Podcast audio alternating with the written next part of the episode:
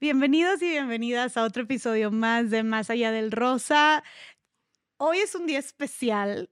Me parece que siempre digo en los episodios que por algo, pero es que de verdad me toca cada, toca cada episodio como toca algo diferente.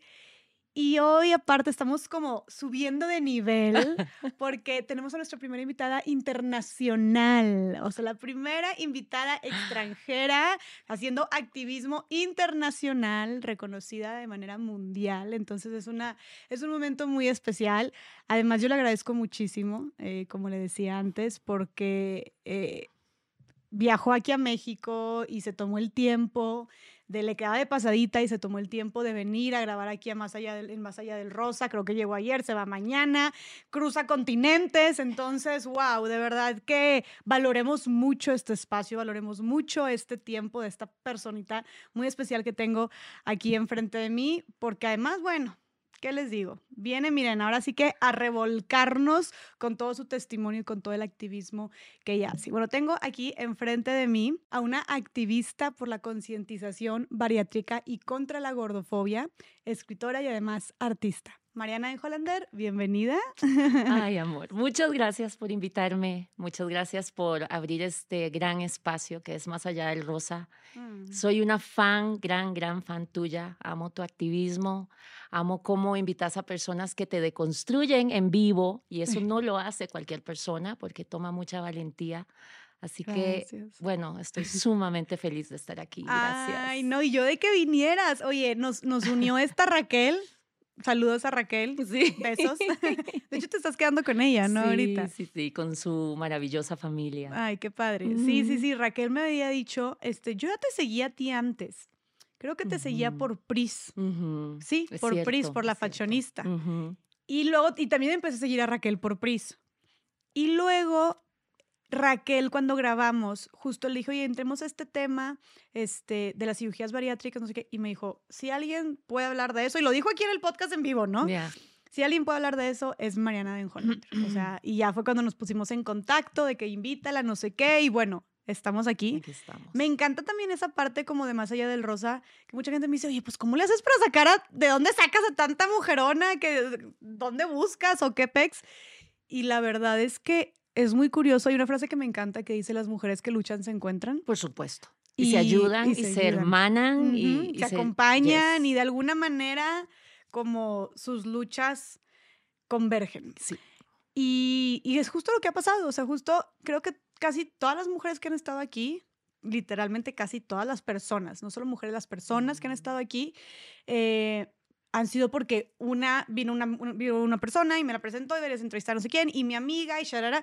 Entonces, es, está muy cañón como una persona conecta con otra. Y bueno, Pris me conectó con Raquel, Raquel me conectó contigo.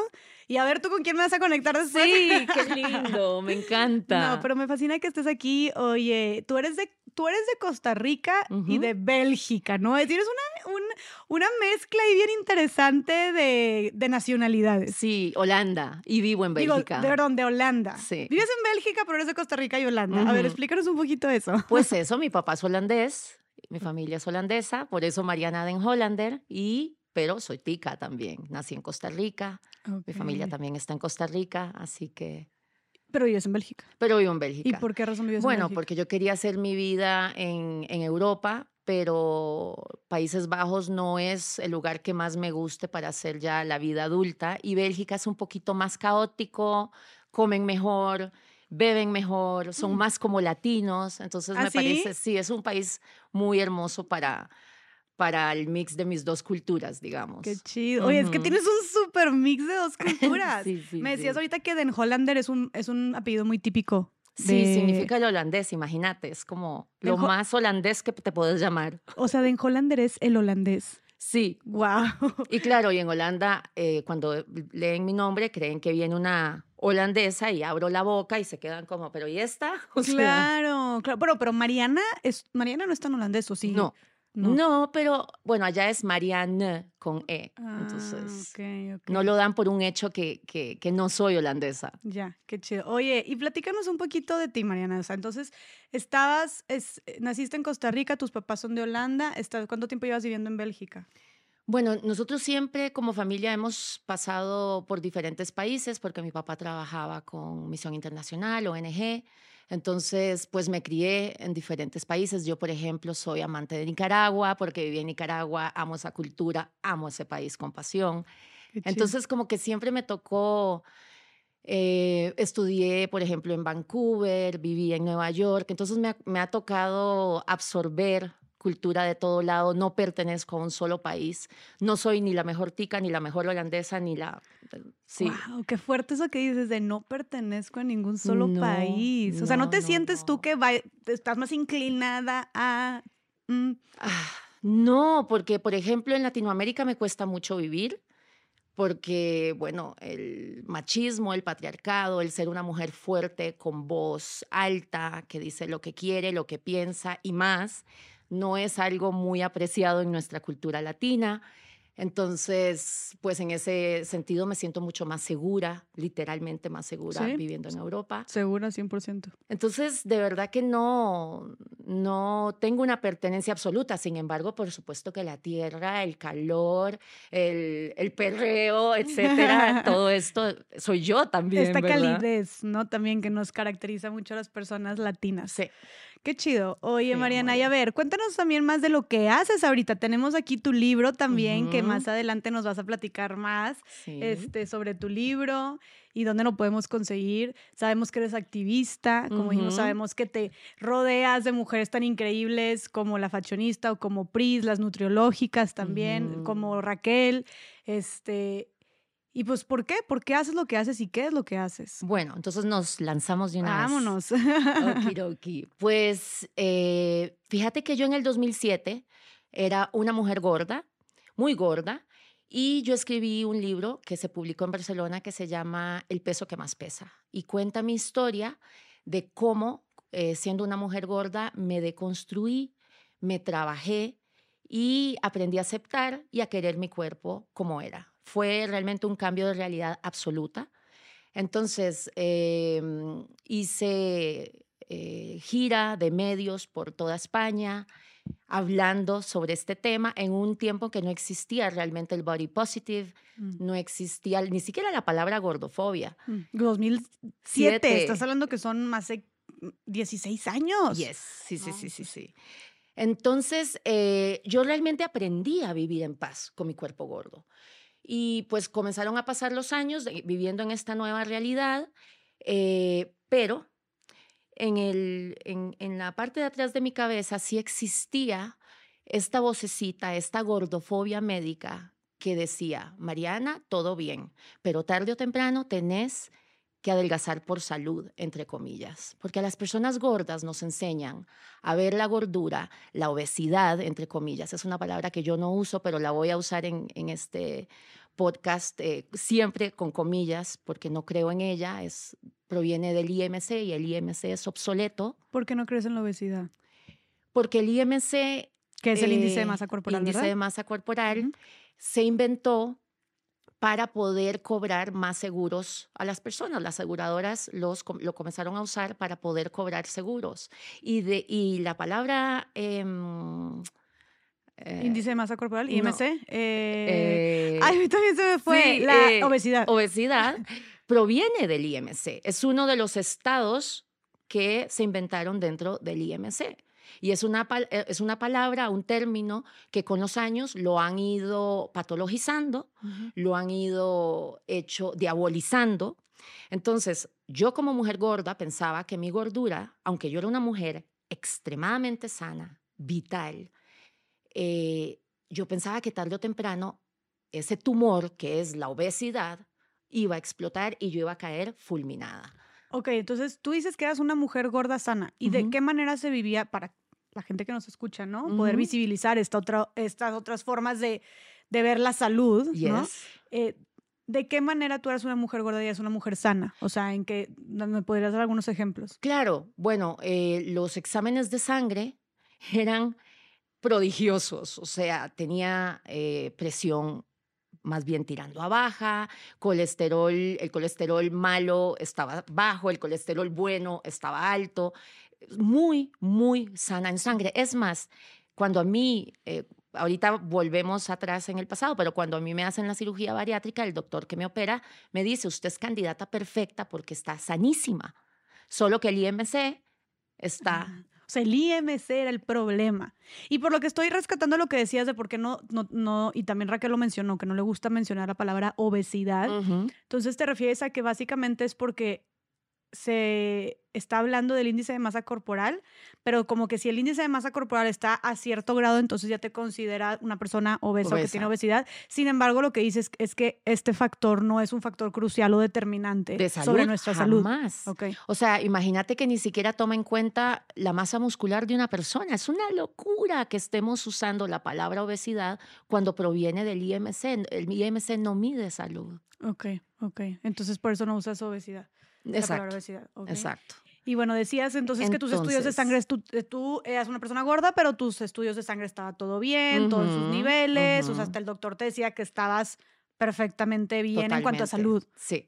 Y, bueno, a ver, yo bailaba que daba gusto, yo tenía un culote enorme, hermoso, y lo meneaba y bailaba hasta las 5 de la mañana, pero sin, sin parar. O sea, movías tu cuerpo, hacías ejercicio. Sí, sí, sí, sí. Entonces, ¿qué pasa? Un día una amiga cirujana me ofrece una manga gástrica gratis em, y yo inmediatamente digo que no. Y ella me dice, no es un bypass, es una manga gástrica. Yo solo conocía de un caso de, de bypass y sabía que el señor había tenido secuelas negativas. Entonces, como yo ya no buscaba la delgadez para ser más feliz, porque yo sabía que era mentira, que a mí la, la delgadez no me iba a hacer feliz, la delgadez no me iba a hacer encontrar el amor de mi vida o sanar las relaciones terribles dentro de mi familia. Entonces yo la delgadez no la ansiaba. Wow, oye, o sea, la verdad es que te reconozco y me sorprende que, eh, que, en esos años donde no se tenía todo este discurso y otras alternativas y perspectivas, donde no estaban las redes a full hablando de todo esto, que, que, tú ya hubieras como encontrado esta, esta otra forma de ver la vida y que, hayas, y que te hayas reconciliado como con tu cuerpo de esa manera. Sí, en el peso que más pesa, eh, lo escribí gorda y ahí está, ahí está. O sea, quienes lo leen hoy podrán ver que esa era yo. Ok. Entonces, cuando ella me lo ofrece, inmediatamente digo que no. Entonces, ella, ella me dice, anda a buscarlo en internet, anda a ver de qué se trata, la manga gástrica, y me decís, si lo quieres hacer, está listo. Entonces yo entro a internet y empiezo a buscar secuelas y no encuentro, porque yo dije, al menos le voy a dar un no informado, porque Puchis me está haciendo un regalo eh, de miles de, dólares, ¿verdad? Y más en ese entonces, estamos hablando del 2009. ¿Y, pero, ¿y, y por qué o sea, regalar eso no está medio raro también. No dicen que no deberías de confiar en los, en los doctores o así que, que cirujanos que te ofrezcan algo gratis. No, no, no, era una, es una, una amiga Muy entrañable. Sí, sí, ah, sí, sí, sí. Ah, ok. O sea, si era como que de corazón. Sí, de sí, sí. Eh, hay esta posibilidad, vamos o no vamos.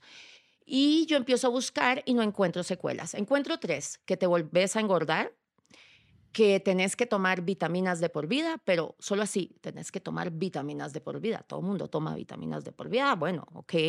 Y la tercera, pues los riesgos típicos de todas las cirugías. Y busqué en holandés, busqué en inglés y busqué en español y no encontré más. Entonces ahí es donde yo ya digo, a ver, Mari, hace cinco años te hubieras muerto porque te ofrecieran esa delgadez. Ahora ya no quieres esa delgadez y te cae esta posibilidad. ¿No será que tal vez por salud para poder adelgazar finalmente por salud, eh, lo deberías considerar. Y entonces aquí me abro, a ver, lo voy a pensar y decido hacerlo. Entonces en el 2009, en febrero del 2009, yo me hago la manga gástrica. La cirugía va muy bien. La cirugía me refiero a, la cirugía misma, salió todo bien. ¿Nos podrías explicar qué es lo que te hacen en la manga gástrica? Perdón que te interrumpa. No, amor. Eh, te cortan 80% del estómago. Hay personas que le cortan hasta el 90% del estómago. 80%. A saber, pero es, ¿y es humanamente posible vivir con el 20% de tu, de tu estómago? Sí, es que fíjate que las mangas gástricas realmente las inventaron para gente con problemas de cáncer en el estómago eh, o otros problemas entonces, para salvar vidas, cortan el estómago y la gente queda viviendo con literalmente una manga de estómago. O sea, se vuelve un lugar de, es, el estómago es así. Ajá. En lugar de así, es una cosita así, de tanto que te como una manga, como un tubo. Ok, te cortan hasta el 80. Yo, creo, yo pensaba digo yo en mi desconocimiento de estas cirugías, pero yo pensaba que te cortaban máximo la mitad, un pedacito, un 30%, por 80% es bastantísimo. Sí, y hay gente que le cortan el 90%. Madres. Ok. Entonces se dan cuenta que la gente empieza a adelgazar si se les hace esta cirugía y de ahí ya comenzaron a usarla para perder peso. Ok, meramente para temas estéticos. Exacto. Ok, dijeron, ah, mira, esto funciona. Sí. Podemos proponer esta solución, entre comillas. Hay un negocio ahí también, supongo. Vamos a dar. Claro. Ok, entonces, bueno, te quitaron a ti el 80% de tu estómago cuando tenías cuántos años? Tenía 31, 31. en el 2009. Okay. Entonces también eso, el doctor dijo, está sanísima, eh, joven, perfecta candidata para la manga gástrica por el IMC. Por el IMC. O sea, también se basaron nada más en eso. Sí. Y claro, y uno como persona gorda, y yo sé que muchas personas que van a escuchar esto se van a identificar, porque hasta las personas delgadas lo creen, o sea, esto es como conocimiento general, erróneo, pero es lo que creemos, que la gordura es sinónimo de enfermedad, cuando todavía no nos han explicado que la gordura está asociada con enfermedades. No es lo mismo que la gordura cause enfermedades. Entonces, cortar un órgano sano por tu IMC, que ni siquiera está midiendo tu salud, decime vos. Claro. ¿no? Y, y, y deja tú todavía el IMC por... Y, y, tal vez es muy fácil para mí cuestionarlo porque soy una persona delgada, obviamente, es lo que te decía a ti. O sea, pues yo muy fácil puedo decir, qué locura, ¿verdad? Pero pues no sé si estuviera en una posición donde fuera una persona que no fuera delgada, eh, eh, que claro que lo llegas a considerar viviendo en el mundo tan, tan, gordofóbico como vivimos, y ya lo hemos hablado aquí en Más Allá del Rosa antes. Sin embargo, ya viéndolo así desde, desde, o sea, como desde arriba todo el panorama, si te fijas, si está bien como enfermo e, e, esa, esa cirugía o bien, como bien inhumana, no sé cómo, no sé cómo decirlo, porque estás como dijiste tú, el IMC, y por cuestiones estéticas, o sea, por meramente porque tu cuerpo se vea de cierta manera, que quién nos dijo aparte que tiene que verse de cierta manera para que sea aceptable y bonito, eh, o sea, en qué se basaron la gente en, en, empezar a rechazar otros cuerpos que no fueran delgados, pero meramente por eso estás amputando una parte de tu cuerpo. Porque es eso, ¿no? Estás, o sea, y, y, lo decía aquí Raquel, es como si te cortara, ahorita te digo, córtate una mano, para que te veas de X o Y manera, para que se haga tu silueta así. Entonces, córtate una mano porque le da el efecto de no sé qué. Exactamente. Es como si hiciera lo mismo, pero dentro de tu cuerpo, nada más que no lo vemos. O sea, no estamos viendo el estómago cortado. Exacto. Es como una persona en la cuenta mía de activismo dijo, es como cortar un pulmón para adelgazar. Y para mí fue como, por Dios, claro que sí. Pero nos han enseñado a ver nuestro estómago como un enemigo, a ver el hambre como la enemiga, a ver el metabolismo como el enemigo que hay que siempre pump y push. Y cambiarlo. Y, cambiarlo, y etcétera. Y engañar el hambre y no sé cuánta cosa. Entonces, por eso hay doctores bariátricos en las redes sociales tomándose fotos en el, en el OR, ¿cómo se dice? ¿Quirófano? En el quirófano, con los estómagos en sus manos sacados como si fueran trofeos. Es una manera de pensar en el, en, el, en el estómago como si fuera una cochinada, una cosa que hay que sacar, que es extra, cuando el estómago, o sea, ¿cómo es posible que nos, nos han hecho creer que cortar un órgano sano va a ser más sano a largo plazo? Es, o que no va a dar consecuencias, es una locura, Jessie. Y que aparte hemos llegado al punto de normalizar tanto amputarnos una parte de nuestro cuerpo que hasta es aceptable y la gente se atreve a subir fotos mostrando la, el, el órgano amputado como un trofeo. Eso está, eso está bien enfermo. O sea, ¿a qué punto hemos llegado de normalizarlo que hay gente posando con esos órganos afuera, ¿sabes? Sí, E insisto, yo puedo estarlo criticando desde mi perspectiva muy fácilmente porque soy una persona delgada, insisto, o sea, tal vez, no sé, si hubieras sido una persona diferente, tal vez hubiera tomado las mismas decisiones y aquí no estamos criticando a las personas que decidieron tomarla, pues tú tomaste esa decisión de hacerte la cirugía. Es más bien, lo que hacemos siempre es aquí, no es criticar o, o juzgar a las personas que lo han hecho, sino el sistema que las llevó a tomar esa decisión. Sí, y gracias por decir esto, porque realmente quiero dejar muy claro desde ya que vivir en un cuerpo gordo es traumante en esta sociedad. Desde que te levantas y hay comentarios o miradas en tu casa hasta que salís a la calle, vas al trabajo, no cabes en las sillas, etcétera, etcétera. Entre más gordo es un cuerpo, más trauma vive esa persona. Y esto es una realidad. Entonces, decidir hacerse una cirugía bariátrica, cortar un órgano sano, hacer lo que sea, con tal de no vivir en ese trauma y en esa violencia diaria, se entiende. Yo no juzgo a nadie que haga, se, haya hecho o que se vaya a hacer una cirugía bariátrica. Y mi activismo es para informar. Y si aún así la gente decide hacerse la cirugía, desde mi corazón lo entiendo. Me duele en el alma porque, porque la cirugía bariátrica es una ruleta rusa y te puede ir bien. O sea, la ruleta rusa es sacar, eh, tirar de la pistola, te cae o no la bala. Puede ser que no te caiga la bala, pero si te cae la bala, las complicaciones, como vamos a hablar, son, son enormes y, y, de eso se trata mi activismo. Yo no niego que hayan personas que les va bien y estoy hablando personas más, más allá de los 10 años, ¿verdad? Porque existe la, la luna de miel después de la cirugía bariátrica eh, y dentro de esta luna de miel las personas no presentan grandes secuelas, de hecho que puede durar hasta 6 años. Es más, a mí las verdaderas secuelas me comenzaron a los nueve años. Entonces, cuando hay gente que está promoviendo la cirugía bariátrica, delgadas, se llaman coach bariátricos, etcétera, etcétera, y no tienen ni cinco años de operadas, estas personas todavía realmente no saben cuáles van a ser las secuelas en su cuerpo. Y mi trabajo es desde, desde este a largo plazo, el después de la, de la luna de miel. O sea, lo que tú haces en tus redes es decir, esta fue mi experiencia, esto es lo que puede pasar, esta es la realidad que muchos doctores te omiten o que no te cuentan o de la que no se habla. Tú, tú tomas la decisión. Exacto. ¿no? Platícanos cómo fue para ti después de, después de operarte. O sea, dices que te operaron y todo bien, salió bien tu operación. Sí. ¿Empezaste a adelgazar? Sí, vean, pero gracias a la salud mental que yo comparto en este primer libro, en El peso que más pesa, gracias a toda esa deconstrucción que yo tenía, cuando yo entro a este cuerpo, empiezo a vivir en este cuerpo delgado, en el privilegio de la delgadez, a mí eso ya no me definía. Así como me despedí de mi cuerpo gordo la noche antes de la cirugía y le agradecí y lo amé y le dije, amor, hasta aquí hemos llegado, ha sido maravilloso, comencé a vivir en, en la delgadez. Por ejemplo, yo no me pesaba, yo nunca supe qué tan delgada llegué a estar, no tenía una meta, em, y eso da muchísima sanidad. Entonces yo comienzo a vivir en este cuerpo delgado, por supuesto lo disfruto porque de repente vas a las tiendas y todo te queda. Eso para una persona gorda es como un sueño hecho realidad, sobre todo en ese entonces. Ya ahora encontramos más ropa para personas gordas, pero en ese entonces no.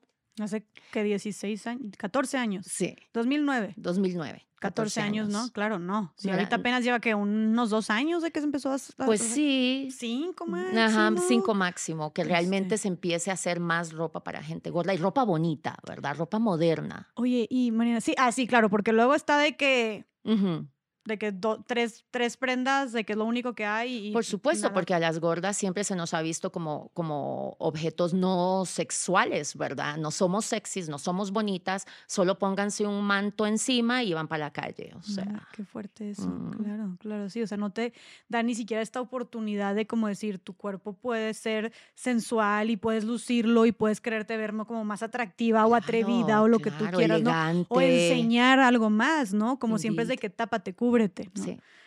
Qué fuerte eso, no lo había, nunca lo había pensado así en lo de, e, en estos diseños para personas este, gordas, de cómo, cómo era la ropa, pero bueno, creo que en eso sí hemos, ha mejorado, sí ha, mejorado un poco.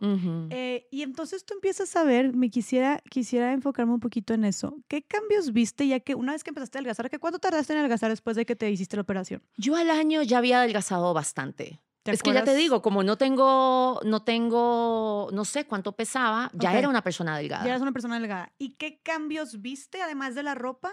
¿Qué cambios viste en la sociedad, en cómo el mundo te trataba siendo una persona antes y después de ser gorda, de ser gorda a ser delgada?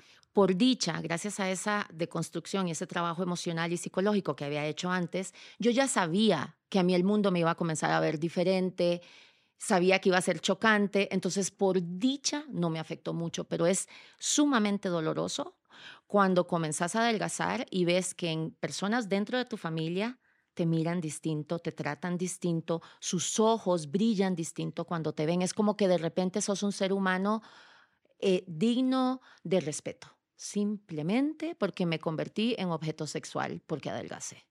¿En serio, Mariana? O sea, a tal punto de decir, hasta los ojos de mis familiares brillaban distintos. Eso fue súper fuerte, sí, sí lo noté. ¿Notabas que tal vez más hombres te buscaban? Ah, por Dios, o sea, gente que siempre me vio como la gorda divertida y completamente asexual, ¿verdad? Como, no sé, un, barril que está ahí, pero que es muy divertido y siempre parte, porque yo siempre he tenido muchísimos amigos, siempre he sido muy outgoing, eh, líder, etcétera. Entonces, aunque era gorda, y digo aunque, porque, por supuesto, hay toda una, una violencia en contra de las personas gordas, yo logré, pues, tener... Eh, mi personalidad siempre iba más allá de, de, cómo me veía. Entonces tenía ese privilegio también de tener esa personalidad, digamos, tan fuerte. Y, muy pachanguera, de gozo, de vamos aquí, vamos allá, bailar, subirme a escenarios, lo que fuera, ¿verdad? Entonces, em, pero de repente sí, de repente ya te, ya te buscan personas que nunca antes te determinaron. Esa es una cosa que comencé a disfrutar un montón cuando adelgacé, pues sí, ligar, pues claro, de repente ya podía ligar. Lo que pasa es que es muy divertido porque yo ya era muy selectiva siendo una mujer gorda, porque a mí me gusta la calidad, no la cantidad. Entonces, cuando comencé a ligar ya delgada, pues tal vez pude ligar hombres que antes jamás me hubieran vuelto a ver y yo lo sabía, así que nunca era para algo serio. Entonces también te das cuenta como después de un ratito, o sea, tal vez duró un año esto de, de de dating y, ligar y, de, disfrutarlo, te das cuenta también de qué pereza si son los mismos patas vueltas que antes tampoco me atraían. O sea, es, es como, de verdad que este tema fue muy rico también darme cuenta al adelgazar. Es increíble que todo lo que escribí en el peso que más pesa, de la, claridad que yo tenía de que la delgadez no me iba a dar todas estas cosas al estar delgada, lo comprobé todo. Sí, así era. Ah, así era. O sea, vivir en el privilegio de la delgadez, por supuesto que es una delicia. Caber en todas las sillas, que nadie te esté molestando, que nadie te esté... Em, vos lo ves en las personas que están pensando qué gorda. Lo ves. Eh, también te iba a preguntar, ¿sentías que eh, la gente era más amable contigo? Ah, por supuesto. Las que te atendían o así. Por supuesto. Por supuesto, por supuesto. Ay, eso, ay, Es súper doloroso. Es súper fuerte. Es súper fuerte que te traten mm. mal porque te vean como una persona, o sea, te vean una, vean una persona gorda y que la traten mal o con desprecio. Recuerdo que antes, cuando yo me iba a operar, alguien me dijo, tenés que ya pensar cuál va a ser tu nueva personalidad. Y yo, ¿cómo? Sí, porque ahora sos gorda, entonces sos divertida. Entonces, ¿cómo vas a ser cuando adelgaces? Y yo, eh, la misma divertida, claramente, la misma Mariana. Sí, o sea, lo toman como si fueras a ser una persona completamente diferente que iba a mutar absolutamente todo de ti, porque ibas a renacer, por así decirlo, ¿no? Como, wow, te convertiste, te transformaste. Oye, Mariana, pero, ok, entonces dices que entre la mayoría de las personas, con tu familia, eh, más oportunidades sexoafectivas, ¿no? Este, que copias en todas partes, la ropa, etcétera, que todo esto, como dijimos, es, ya lo hemos hablado antes, el privilegio delgado. Exacto, sí. Eh, cosas que, de las que tal vez las personas delgadas ni siquiera nos damos cuenta porque pues siempre ha funcionado de esta manera, ¿no? Pero dijiste tú ahorita algo que me impresionó mucho, que, que comprobaste lo que habías escrito en tu primer libro. Gorda, estando gorda. Estando gorda. ¿Que, que, ¿Nos puedes platicar un poquito más de eso? Claro. ¿Qué realización tuviste? O sea, yo cuando parte de, de, mi trabajo de construcción, antes de escribir el libro, el libro, perdón, lo hice con una técnica eh, que se llama The Work de Byron Katie, es una técnica de autocuestionamiento. Fui a un montón de talleres para trabajarme y me lancé como si mi vida dependiese de ello, porque así era y así es. La vida psicológica, mi, mi salud mental es mi prioridad número uno desde que tengo 26 años. Entonces, eh, yo llegué a entender que, porque cuando estaba gorda, antes de esta deconstrucción, yo soñaba, mi vida era el, constante sueño de adelgazar.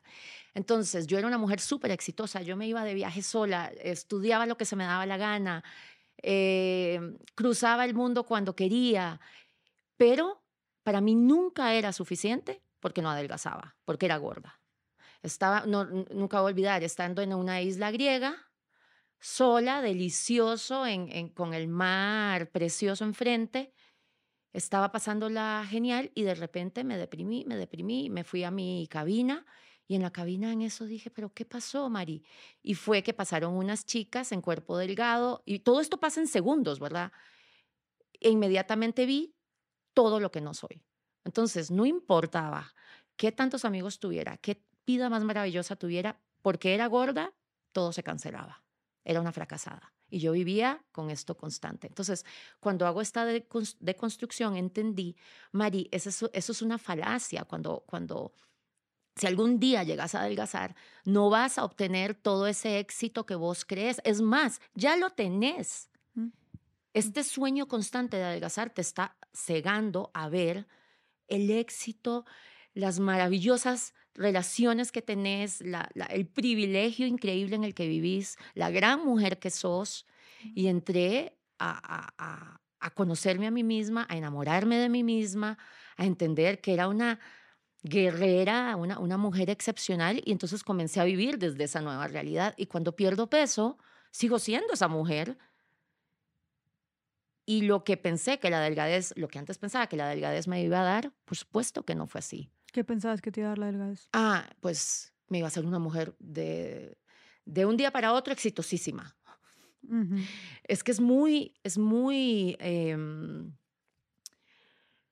ni, ni, sé cómo explicarlo, es, es, es un sueño muy... Eh, como si irreal, es, es algo muy, lo vemos como, cuando tengamos el príncipe azul, vamos a ser felices, tener hijos, mm. eh, el garaje, la hipoteca, la, la, la, la. Y es como, no, no, no, suave.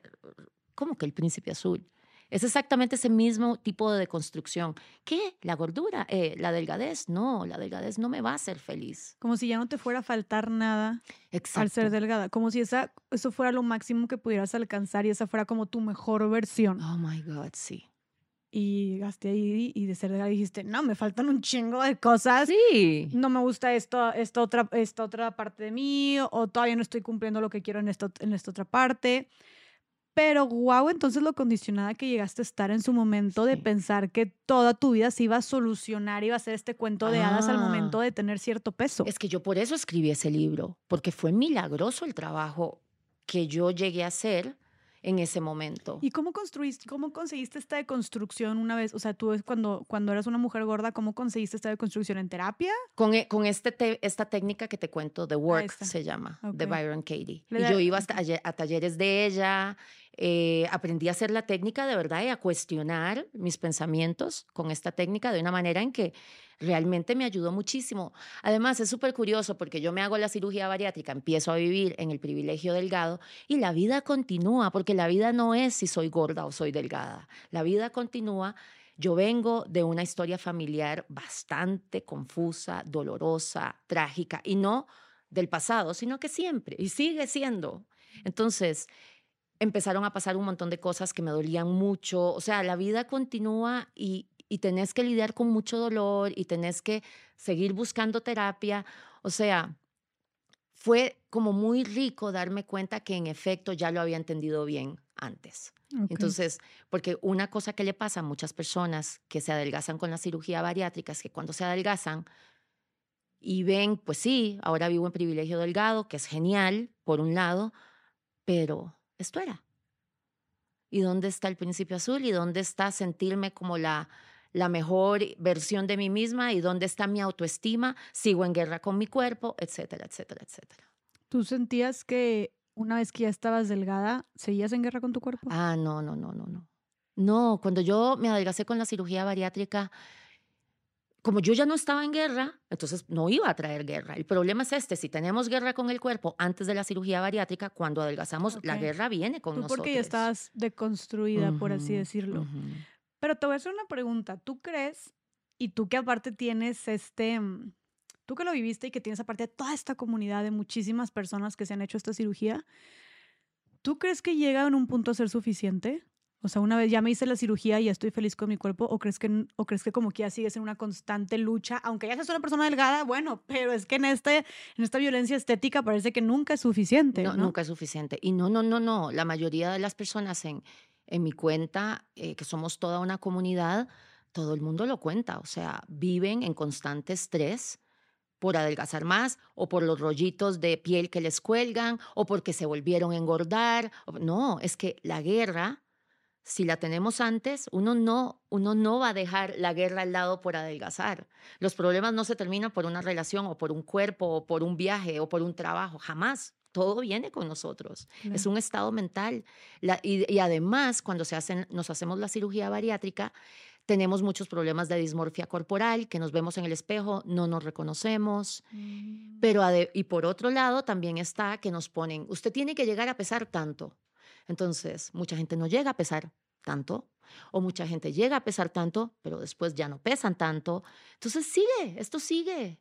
Esto es una cuestión de, de o sanamos independientemente del cuerpo que tenemos o estamos jodidas.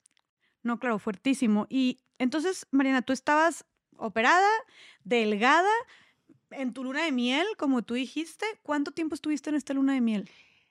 Bueno, esa, es una pregunta curiosa porque a mí, a mí se me olvida. Yo siempre digo que yo duré cuatro años de luna de miel y realmente no, porque al año de la cirugía bariátrica, exactamente al año, eh, las piedras en la vesícula me provocaron una pancreatitis de la que casi me muero. Literalmente tuve que firmar eh, un documento que el, hospital no se, no se hacía responsable porque me moría en cualquier momento y me tienen que sacar la vesícula. Entonces, date cuenta que al año ya tenía un órgano menos y uno amputado, como vos decís.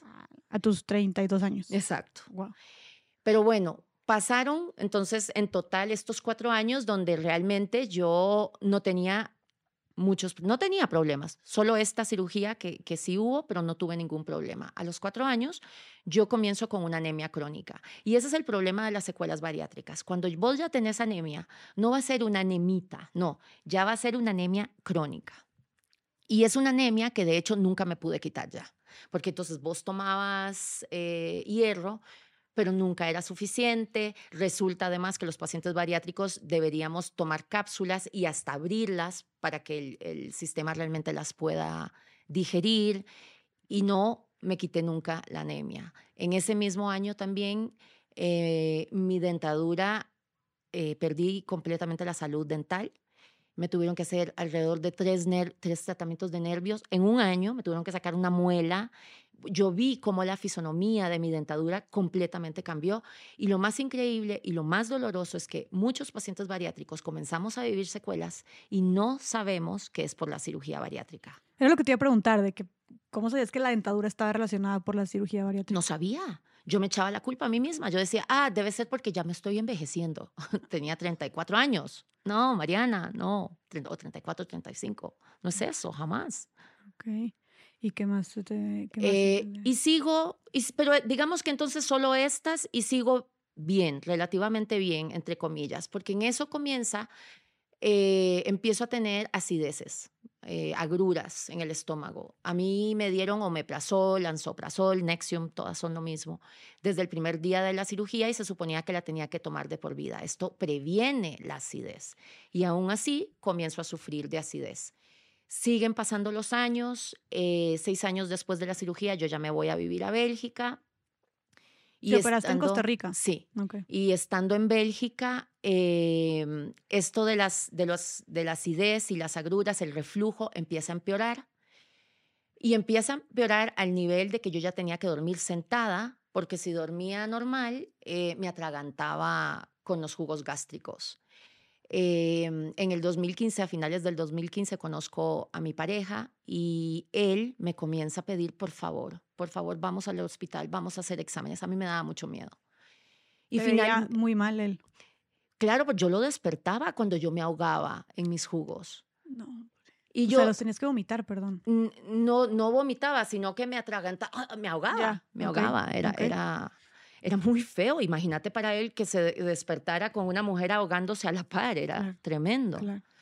Entonces, eh, finalmente, a finales del 2018, voy a hacerme un examen.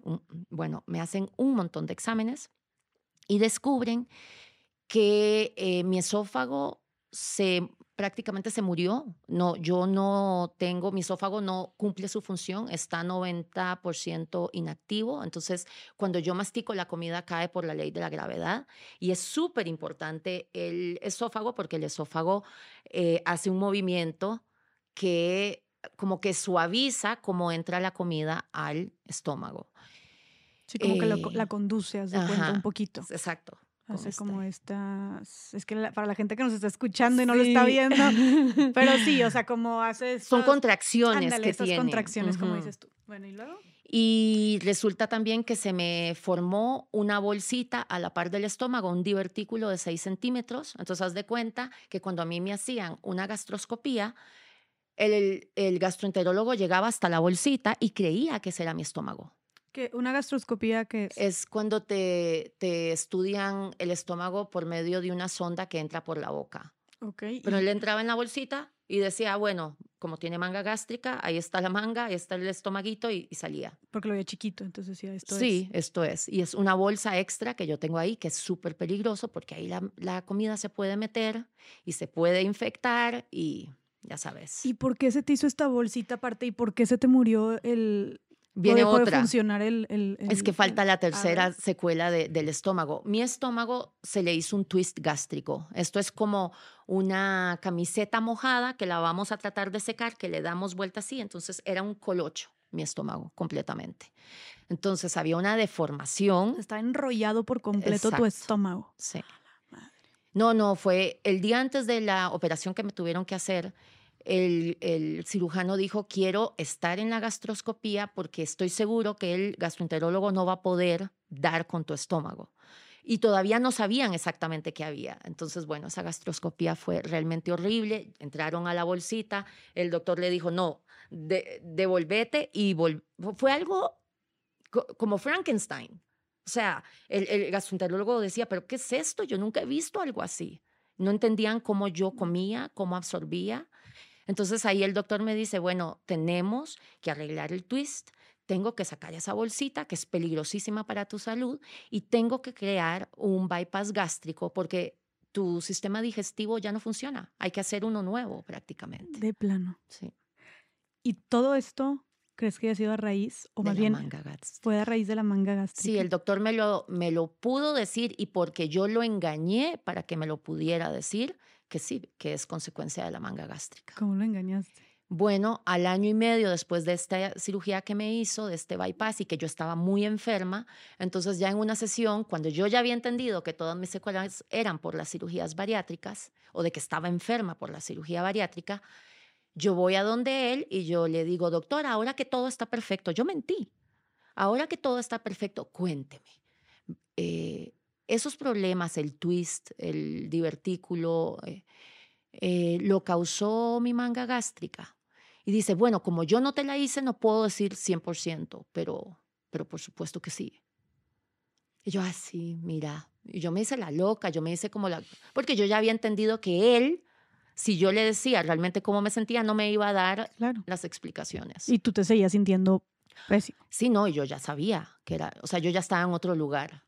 Pero bueno, ahora respondiendo tu pregunta, el esófago, al, hacerse este enrollado, este twist gástrico, torsión gástrica se llama, eh, por supuesto, la presión. El estómago. El estómago presionaba para arriba cuando yo comía y entonces fue abriendo el conducto del, del esófago y el esófago dejó de servir por, por toda esa presión. Okay. Además, es muy probable que la comida se quedaba como en, como en un tubo para poder pasar por ese twist. Es, es, que era desastroso. No manches, ¿cómo puede ser que, se, cómo puede ser que comías? ¿Cómo ibas al baño? O sea, eh, no entendemos. Lo bueno es que yo tomaba muchos suplementos. Creo que los suplementos me mantenían con vida. Eh, pero no entendemos, de verdad que no entendemos. Oye, y a la par de todo esto, bueno, para empezar te hicieron el bypass. Entonces me hacen esta que nos puedes explicar también qué es el bypass. Sí, entonces el bypass es que conectan el esófago o el, o el, comienzo del estómago, digamos, el conducto, porque no sé exactamente qué punto es, con el intestino, pero cortan la parte del duodeno. Y el duodeno es la parte del intestino donde se absorbe todo lo importante de los alimentos. Entonces es una cirugía realmente bestial. Pensá que me como la concha y eh, mastico y así entra al intestino sin jugos gástricos, sin enzimas, sin nada. y, bueno, y supongo que entonces te iba a decir, ¿cómo te nutres? Supongo que con puros suplementos y, sí. y cosas, o sea, cosas extra que ya tú le añades a tu cuerpo, pero por la comida tal cual, tú, o sea, tú no absorbes los nutrientes de la comida. Jamás, no. Y te tengo que contar que en esa cirugía, cuando trataron de quitarme la bolsita, el doctor lo dejó para lo último, lo de la bolsita. Y resulta que había una vena muy importante que está súper pegada a la bolsita. La tocaron y casi me muero en, en un minuto. Perdí como cinco litros de hemorragia. Sí. No, Sí, la recuperación de esa cirugía ha sido lo más doloroso y horrible que yo he vivido. De la del bypass. Sí pero por este, por este tema. Sí, y, y la bolsita... el bypass por la manga gástrica. Primero manga gástrica y después por todo lo que llevo tuvieron que hacerte el bypass. Exacto. Y el bypass, pues tuvo también sus secuelas. Ah, no, sí, ahora vamos a hablar de eso. Y a mí mucha gente me pregunta, Mariana, ¿cuál es peor o cuál es mejor, la manga o el bypass? Las dos te llevan a, te pueden llevar a una enfermedad terrible y crónica. Porque a mí y a muchísimas personas en mi cuenta, eh, la manga gástrica las ha enfermado completamente. A mí la manga me llevó al bypass. O sea, viví muchos años sin problemas diarios, pero que terminó en una cirugía bestial que me llevó a un bypass gástrico. Entonces, las dos son tremendamente nocivas para la salud. ¿Y el bypass también se utiliza para adelgazar? Sí, sí, sí, sí. El bypass es como muy efectivo, entre comillas, porque también en mi caso, por ejemplo, yo que soy un caso exitoso, entre comillas, para los doctores, porque no volví a engordarme, cuando a mí me hacen un bypass, mi sistema, cuando a mí me hacen el bypass gástrico, yo comienzo a vivir realmente una situación de ser paciente diaria. Eh, vale una integrante de, de, de, la comunidad y que su testimonio está en este libro, La cirugía que más pesa, ella fue la que me introdujo a mí este concepto de soy paciente vitalicia, o sea, paciente de por vida. y es una realidad. Yo comienzo a enfermarme después de mi bypass, los doctores no me ayudaban. ¿Cómo que no te ayudaban? No, no sabían, no me diagnosticaban. Iba a una endocrinóloga, todo está bien. Iba a donde el doctor de cabecera de, que tengo en Bélgica, pues tiene el, el, el, el metabolismo lento, se va a engordar. Además, eso es lo único, se va a engordar. Eh, y algo más, eso no será un problema para otras cosas, eso es. Fui a 15 doctores después del bypass buscando ayuda desesperada. ¿Pero qué sentías? o sea, ¿qué, qué, estabas sintiendo con el bypass? Eh, ¿Qué, nuevos, ¿Qué, nuevos, problemas tenías ahora en tu organismo? Es súper doloroso eh, hablar sobre este tema porque Em, yo comienzo todos los días a sentirme mal. O era una cosa, o eran unas diarreas crónicas, o no me podía mover del sofá. Pero una de las cosas más terribles del bypass es que a mí me operan y por supuesto uno se empieza a recuperar de cualquier cirugía y no se siente como sí misma, porque claro, se está recuperando. Hay una parte de mi personalidad, de Mariana, que yo perdí después de mi bypass gástrico y que no he vuelto a recuperar. Hay un, un nivel de goce que yo no he vuelto a sentir. Desde, en los últimos seis meses, desde que estoy un poco más estable, gracias a mi nutricionista bariátrica, que quiero mencionar después, gracias a ella, yo ya estoy viviendo un, estado más estable de salud. Eh, y de vez en cuando he tenido estos momentos de sentir esa euforia esa euforia de, muy típica de mí misma. Yo soy una persona que se caracteriza por disfrutar. Yo estoy con vos y yo te absorbo. Eh, esa, es, esa, esa capacidad de absorción de vida, yo ya no la tengo igual. Eh, mi, mi, parte social, yo he descuidado muchísimas, muchísimo mis relaciones porque no puedo dar, no puedo entregarme como me entregaba antes. ¿De qué manera? Em, bueno, a mí me encantaba tomar café, ver gente, hablar, hablar, hablar, hablar. Ya no puedo, ya no puedo, tengo un límite. Y gente que se acostumbró a, que así es como yo soy, y, esa es la amistad que te brindo, ese cuidado, ese, ¿verdad? Que estoy, aquí estoy. Eh, Imagínate, también creo que para ellas ha sido doloroso, pero para mí es horrible. Hay otra parte también, y es mi salud cognitiva. Mm. Yo soy una gran lectora y para mí ahora leer un libro es súper difícil. Yo no tengo capacidad de enfoque como la tenía antes. Eh, ha mejorado en los últimos seis meses, como te digo, pero no como antes. Yo no, ya no soy tan elocuente como era antes. Y, y el otro día me decían, creo que vos lo notás, nosotros no. Claro, pero yo sí lo noto. Yo sé que cuando yo estoy hablando me cuesta muchísimo más conectar para poder sacar mi, mi no sé, mi panfleto de palabras y de, y de adjetivos que normalmente suelo usar. Eso ya no está tan bien. Yo era una gran chofera. Yo aprendí a conducir prácticamente en el Long Island Expressway entre Long Island y Manhattan, manejando un camión de pescado, porque yo vendía pescado en mercados eh, por la ciudad, en Manhattan. Así aprendí yo a manejar. Yo soy intrépida, yo manejo, yo me tiro, yo...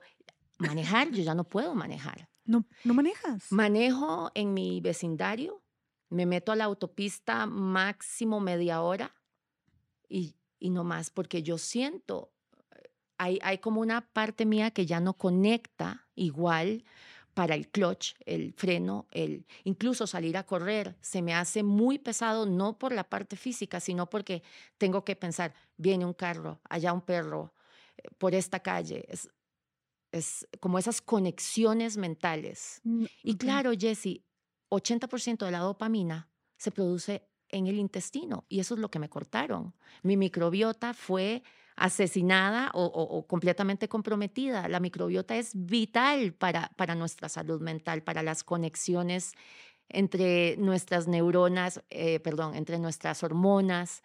Es vida. Ah, o sea, literalmente cuando te hacen un bypass te cortan vida. Y vida, y por lo que dices, va de cajón parte como también de tu deseo, de tu energía, de tu ah, personalidad, de tus emociones, ¿no? Hay otra parte muy dolorosa y es que desde mi bypass gástrica, eh, gástrico, mi, mi libido se murió. Yo no tengo libido, lo perdí. ¿Qué libido es esta parte como que... que, Las ganas sexuales. ajá, el deseo sexual. el, deseo sexual. el deseo sexual. Entonces no tienes tú ya deseo sexual. Nada, absolutamente nada. Y, y de nuevo, quiero volver a hablar sobre mi salud mental eh, sobre ir a terapia, sobre cómo eh, hace, o sea, cuando tenía 26, esa decisión mía de trabajarme, de deconstruirme, de, de no dejar que mi historia familiar dolorosa me defina, de, de ir más allá, ese conocimiento de mí misma creo que es lo que me mantiene viva, sobre todo cuando todas estas secuelas me tenían tan enferma y yo tener muy claro de, no, no, estos pensamientos no soy yo, esto, es, esto, esto no soy yo, esta parte que no se concentra no soy yo, esta, esta Mariana negativa tampoco soy yo, esto es una secuela y, y no sabía definirlo, pero yo sabía que yo no era eso. O sea, que era algo que estaba pasando en mi cuerpo y que no soy yo. Pero qué importante que lo supieras identificar, porque ha de ser bien difícil para muchas personas como que piensan que, esta, que esto sí ya es parte de su identidad y pues te vienes todavía más para abajo, ¿no? O sea, como el no poder diferenciar, tú con todo lo, lo que traías tú trabajado ya anteriormente fue una herramienta súper poderosa para ti. Algo que me estoy acordando ahorita que, que creo que no has mencionado es que también me contaste que te hiciste un poco apática, ¿no? Ay, sí, es, eso es horrible. Eh, cuando yo soy la persona más, yo me meto en las historias de las personas, las vivo con ella y, y me he hecho bastante apática, ya no es igual, pero creo que tiene que ver con esta incapacidad de ahora de, lo del gozo que te decía. Claro, claro, claro. Está súper conectado. Sí, como que tal vez esta como tal vez calidez humana, podrías decirlo tú, porque sí, también con, tal vez con la gente más cercana a ti, o sea, como que tal vez te has desconectado un poquito. Sí, sí, la verdad es que sí. Entonces, por ejemplo, yo vivo con Sven, mi, mi marido, con mi perrito Teo, eh, cada dos semanas con, con su hijo menor y ese es mi mundo y, y es donde pongo absolutamente todo lo que tengo porque mi vida también depende de ello y porque es mi realidad de día a día. Pero eso significa que ir a ver a mis amigas a Holanda, mi familia en Holanda, venir de visita a, a, Costa Rica a ver a mi gente, todo eso se me hace súper pesado. Yo, Mariana, además yo odio quejarme de salud. Odio. Entonces, para mí esta nueva realidad eh, les cuento que hoy que venía a, a grabar con vos, una fecha para la que me he estado preparando con tanta ilusión, me desperté súper mal. Eh, tuve unos cólicos terribles en la madrugada, eh, después me levanté seguro con una hipotensión, azúcar baja. Ha sido tremendo llegar hasta aquí. La cirugía bariátrica a mí me ha robado vida. Me ha robado esta capacidad de poder hacer una cita, de emocionarme y saber que voy a estar ahí. No, yo nunca sé si voy, yo voy a llegar a ese día, a esa cita a ese viaje. O sea, de plano es una moneda al aire, como no sabes cómo te vas a sentir. O sea, te, te agarra de sorpresa. Sí. Y o sea, te dan, bueno, pues yo recuerdo aquí para reforzar lo que estás diciendo, que, que para ponernos de acuerdo sobre la grabación de este podcast íbamos a tener una llamada la semana pasada y quedamos a cierta hora en la mañana el viernes pasado y, me escribiste. No me puedo. no puedo. Me dijiste, no puedo, me siento terrible, amanecí muy mal, charara, de que es justo lo que vamos a hablar, pero ahorita no puedo. Y no te preocupes, lo hacemos el, y ya, lo, tuvimos el lunes, ¿no? Pero te pasa así. Y luego hoy te volvió a pasar que te sentías muy mal. Gracias a Dios pudimos este, y como tú sabes, ya dijimos aquí que si te sientes de repente mal, lo hacemos una pausa. Pero pues tomaste tu concha, un electrolit, como este, el café con azúcar, como buscando poderte avispar un poquito. Y vos me estás dando un montón de energía también. Qué padre. No, sí, o sea, pero es qué bueno que lo mencionas porque este es, es que este es tu día a día. O sea, nunca sabes cuándo te va a pasar. Es horrible, es, es, horrible. Por ejemplo, yo iba a viajar el domingo y el viernes fue que no te podía, no me podía reunir con vos. Estaba en el sofá con un sentimiento de estar muerta en vida. Y yo vivo en un privilegio económico que me tiene tomando una cantidad de suplementos increíbles. Mi caso bariátrico es bastante bueno en comparación a muchísimas personas dentro de mi comunidad. ¿En serio? Sí, sí, sí. Con todo y todo lo que estás diciendo. Sí, sí, sí, sí. O sea, estás como de, de la parte, en la parte más prometedora todavía. Exactamente. Ay, María. El viernes, que, porque ese viernes que me sentí mal, lo que sí hice fue hacer un video desde mi cama. Y yo sabía que un montón de gente me iba a decir, sí, yo estoy igual. Y exactamente así fue. Mariana, yo estoy igual y además tengo pa, pa, y listas, y listas, y listas. O sea, otras cosas aparte de Exactamente. Porque tú hablaste ahorita, a ver, tuviste secuelas emocionales, secuelas como físicas y secuelas mentales. Sí, y no te he mencionado que a mí el bypass me provocó un hipotiroidismo loquísimo, severísimo, que gracias a que di con el quinceavo doctor en Bélgica, un doctor muy específico, muy caro, que me pudo diagnosticar este hipotiroidismo, pero si vos me haces un examen de sangre, no es hipotiroidismo. O sea, los índices de T3 y T4 más bien están altísimos. Es porque él es genio, sabe que yo tengo un hipotiroidismo. ¿Y eso qué significa? El hipotiroidismo hace que uno esté aletargado, que uno esté cansado, que uno no tenga ganas de absolutamente nada, te pone el metabolismo completamente bajo. De hecho, a mí el bypass gástrico me engordó. ¿Cómo? Sí, o sea, sigo viviendo dentro del privilegio delgado, cosa que ayuda a mi activismo, por supuesto, porque si fuera una mujer gorda, eh, muchísima gente diría, ah, aquí está la gorda que vuelve a engordar y ahora odia a los bariátricos, no se cuidó y por eso está echando eh, veneno hacia los pacientes, cuando, eh, hacia los doctores cuando es su culpa. Te llovería más violencia, dice. Ah, sí, me llovería muchísima más violencia. Claro, pues ahí tenemos a, a, personas, por ejemplo, como Michelle o como Pris, que les llueve mío, sí. todos los días. Claro, pero entonces tú dices este, que, que bajo tu experiencia, el ser una mujer delgada hablando de estos temas es algo que te ha ayudado a tu activismo. Totalmente. ¿De qué manera? El ser delgada. ¿De qué manera el ser delgada, o sea, por qué sientes que te ha ayudado?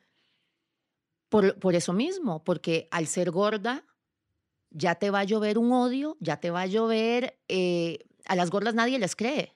Ajá. Una mujer gorda dice que ella hace ejercicio y que come sano, la gente dice mentira, en las noches se tiene que comer uh -huh. cinco pizzas y por eso está gorda. Sí. Y además una mujer gorda es una mujer a la que no se le cree porque se le adjuntan todos los adjetivos típicos de la gordofobia de cómo es que vemos a las personas gordas. Claro, como que desgraciadamente en esta sociedad gordofóbica sientes que esto ha hecho que la gente se abra más o te dé a ti como más legitimidad, entre comillas, para, para hablar de esto, ¿no? Y entonces descubres que tienes un hipo, hipotiroidismo, así se dice. oye, qué bueno, o sea, qué bueno en el sentido no de que lo tengas, pero que le pudiste poner un nombre y dijiste, ok, o sea, hay una explicación aquí, ¿no? Sí, no, eso fue increíble. Yo he tenido en, esta historia bariátrica tres o cuatro momentos que me han salvado la vida. Uno fue eh, conocer a Raquel Lobatón y hacerme su eh, paciente. Wow. Cuando o sea, tú, tú, tú, fuiste primero paciente de Raquel. Sí, yo fui primero. Realmente es Raquel junto con las redes sociales, porque entonces yo abro las redes sociales para eh, promover mi libro, mi primer libro, que lo volví a editar, y me encuentro con todo este movimiento, me encuentro con que existe la salud en todas las tallas que ni siquiera entendía qué significaba. Entonces yo digo, uy, Marianita, te toca trabajo heavy por mm. hacer aquí. Entonces yo me meto a ser paciente de eh, una nutricionista de alimentación intuitiva, que en este caso fue Raquel, pero sería igual con cualquier otra persona que trabaje la alimentación intuitiva, solo que Raquel habla más mi idioma, porque yo soy una mujer, a mí me gusta hablar directo a cómo son las cosas. Entonces creo que en ese sentido me tocó la que me tenía que tocar. Mm. Y entonces yo empiezo a hacer este proceso con ella y nunca se me va a olvidar que me pone a ver una película que se llama Fatitude y en lo que yo termino de ver esa película, yo cierro la computadora, vuelvo a ver a mi pareja y le digo, amor, significa que yo me hice la cirugía bariátrica y no necesitaba. Yo era una mujer sana. Fue el día que a mí, que yo ya entiendo por primera vez en mi vida, la gordura no es sinónimo de enfermedad. A mí el mundo se me descalabró completamente en ese momento. O sea, cuando te das cuenta que te amputaste un órgano sano creyendo que era por salud y nunca fue por salud. Pero no, ¿no te habías dado cuenta de esto a pesar de todo lo que ya estabas viviendo? No.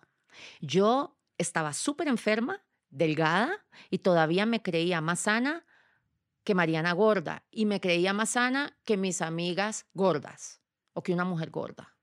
Aunque yo estaba muerta en vida, pero era flaca, entonces tenía que estar más sana. Es una locura lo que la gordofobia hace en nuestras mentes. Oye, repítenos el nombre de esa película porque creo que todo el mundo deberíamos de verla entonces. Fatitude. Fatitude. Así como de fatitude. Ajá, así como de fat, de gordura. Ajá. Ok. Y entonces te abrió por completo los ojos y dijiste, ¿qué hice? Exactamente. Y entonces ahí yo comienzo a hablar de que estaba enferma y que seguro es por mi cirugía bariátrica y mis redes explotan con personas eh, dándome su testimonio y yo, ¿Cómo? O sea, mi Instagram me salvó la vida. Me hizo conocer a Raquel y entrar en este mundo de, de, la salud en todas las tallas y que personas en mi comunidad me hicieran entender, esto es normal, esto es, esto es por la cirugía bariátrica. Que respaldaran también lo que estabas tú diciendo. Y, y, y el darte cuenta entonces creo que ahí todavía, pues obviamente es como se refuerza o comienzas tu activismo, ¿no? Empiezas a encontrar, tú compartes tu, tu testimonio de todo lo que habías vivido y resulta que no una, sino muchísimas personas estaban pasando por las mismas secuelas que tú o incluso otras, ¿no? O peor. Y era otra cosa que te quería preguntar, como, o sea, ¿cómo tú te diste cuenta que estas secuelas fueron por la cirugía? O sea, si, si son secuelas comunes, que ya está documentado o que hay muchas personas que tienen esto mismo que tú estás diciendo, o cómo saber que eso sí es por la cirugía, que fue por, las, por el bypass. Pues yo no necesité mucho, mucha evidencia científica porque con que 10 personas de repente me digan que todas tienen lo mismo, ay, no necesito más. Claro. Pero lo cierto es que con el tiempo yo ya tengo dos años de experiencia de ser eh, activista bariátrica, de llevar esta comunidad y desafortunadamente me he convertido en una experta de secuelas bariátricas. Entonces yo recibo constantes mensajes de personas que me dan toda su lista de secuelas y todas es, sí, sí, sí. Eh, te recomiendo ver a Mónica Rodríguez de Nutrición Bariátrica, que es mi nutricionista. Te, yo, y además, entonces, ¿es normal tal y tal cosa? Sí, amor, es normal por esto, esto y esto.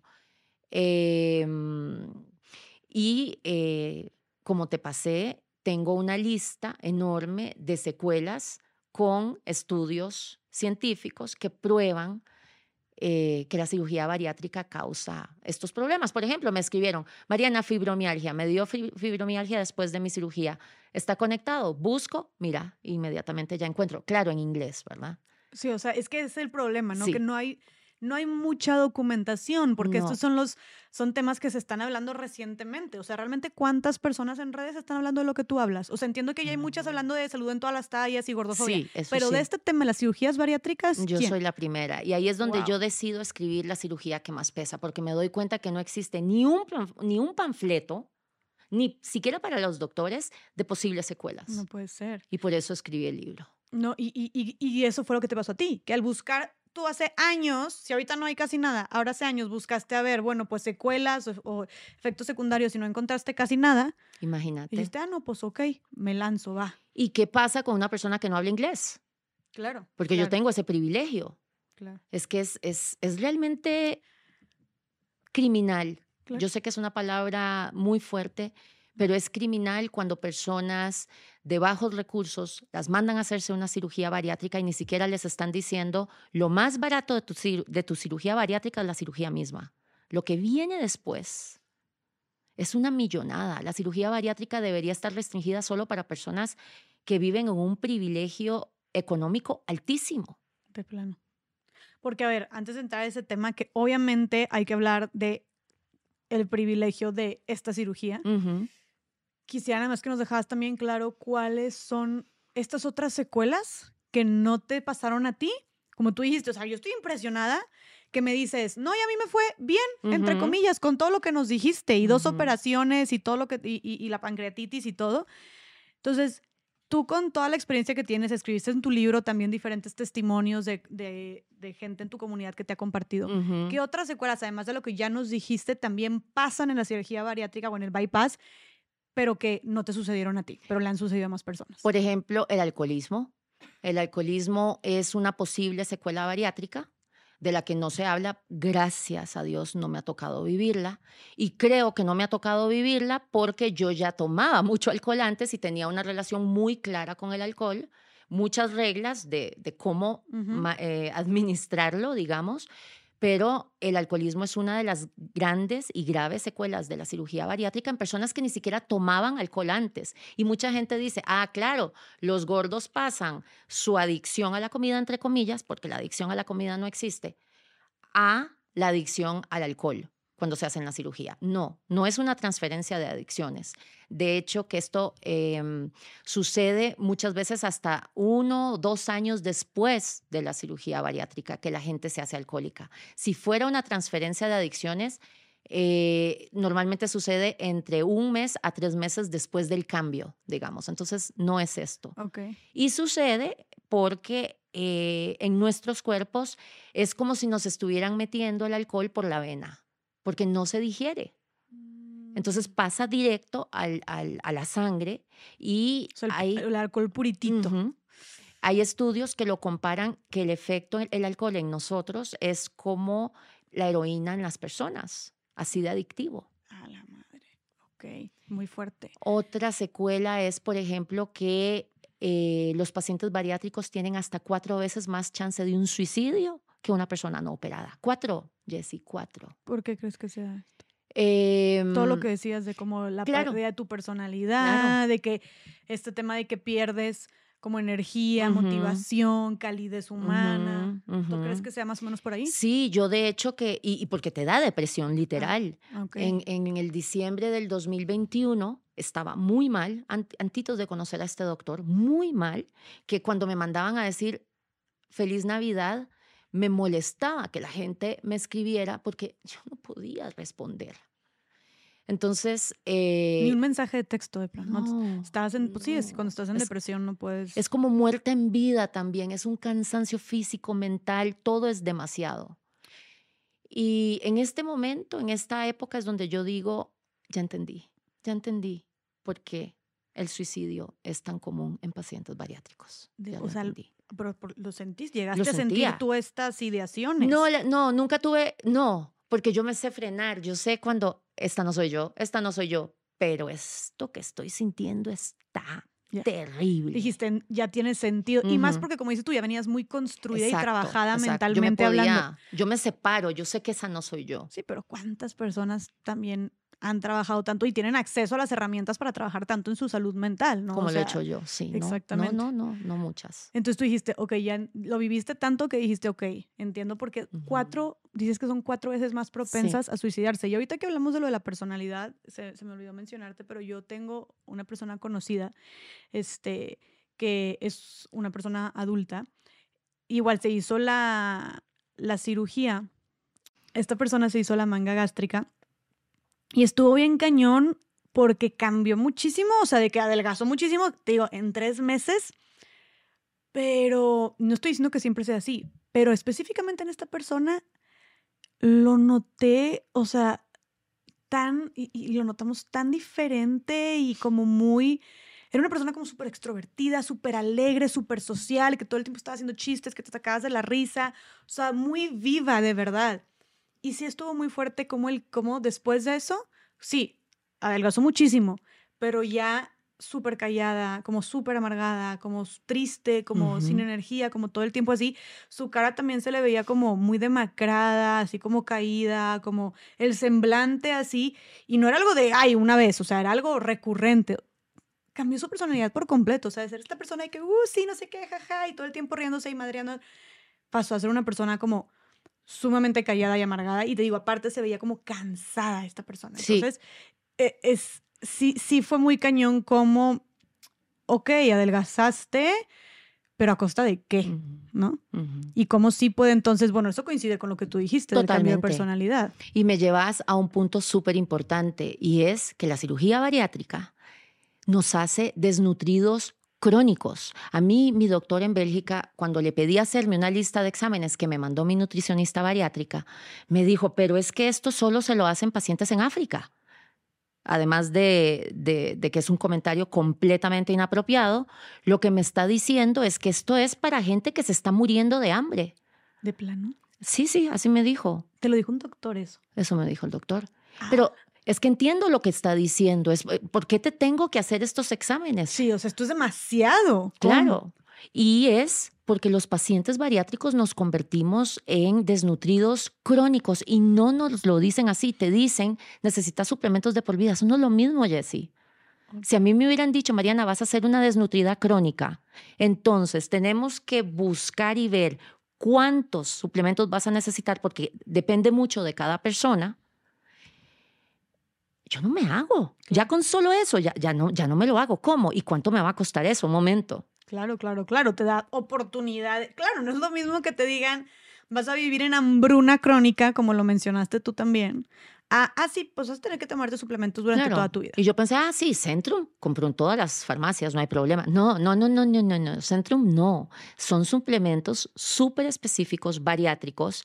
Y además, como creamos muchísimas intolerancias alimenticias, hay muchas proteínas que no podemos tolerar, entonces hay que buscar otra y otra y otra. La que yo tomo es carísima. Yo ahorita estoy gastando 600 euros mensuales en suplementos y, y eh, medicinas. Esto no, no estoy hablando de mi comida, no estoy hablando de los exámenes de sangre, ni las tantas visitas al doctor. Solo es son 12 mil pesos mexicanos, ya, ya saqué la cuenta. 12 mil pesos mexicanos. Al mes. Que son 600 euros, dijiste tú.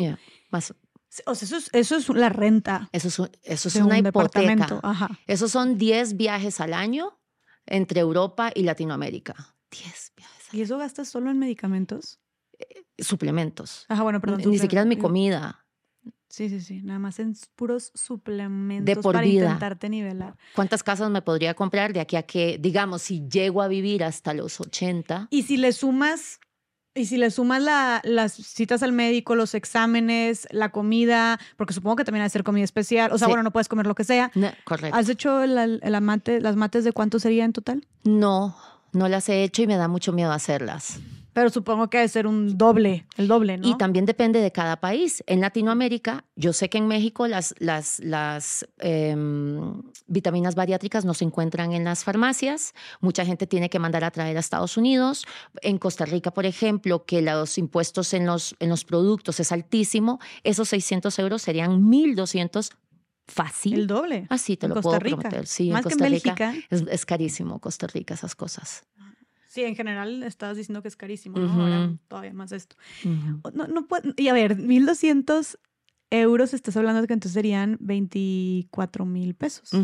24 mil pesos. No puedo creer okay, que digamos eso mil, digamos mil para no ser un poco exagerada. Bueno, 20 mil pesos mexicanos, no puedo creerlo. Y 600, 12 mil, es un montón. Y esos en puros suplementos.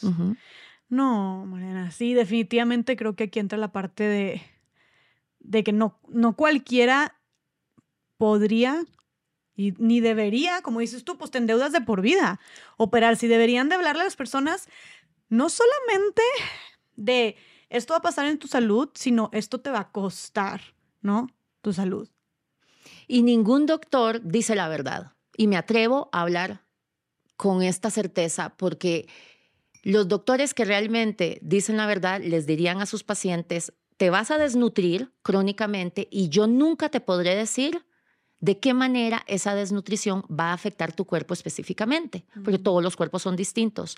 Entonces, por ejemplo, cuando yo te digo que yo estoy mejor que otras personas, hay personas que su anemia es tan severa que se tienen que estar yendo a hacer no transfusiones, a ponerse eh, hierro en la vena cada seis meses y aún así les da anemia y no logran parar la anemia. Es que si vos no logras parar una anemia, suena, suena light, pero no vas a tener vida.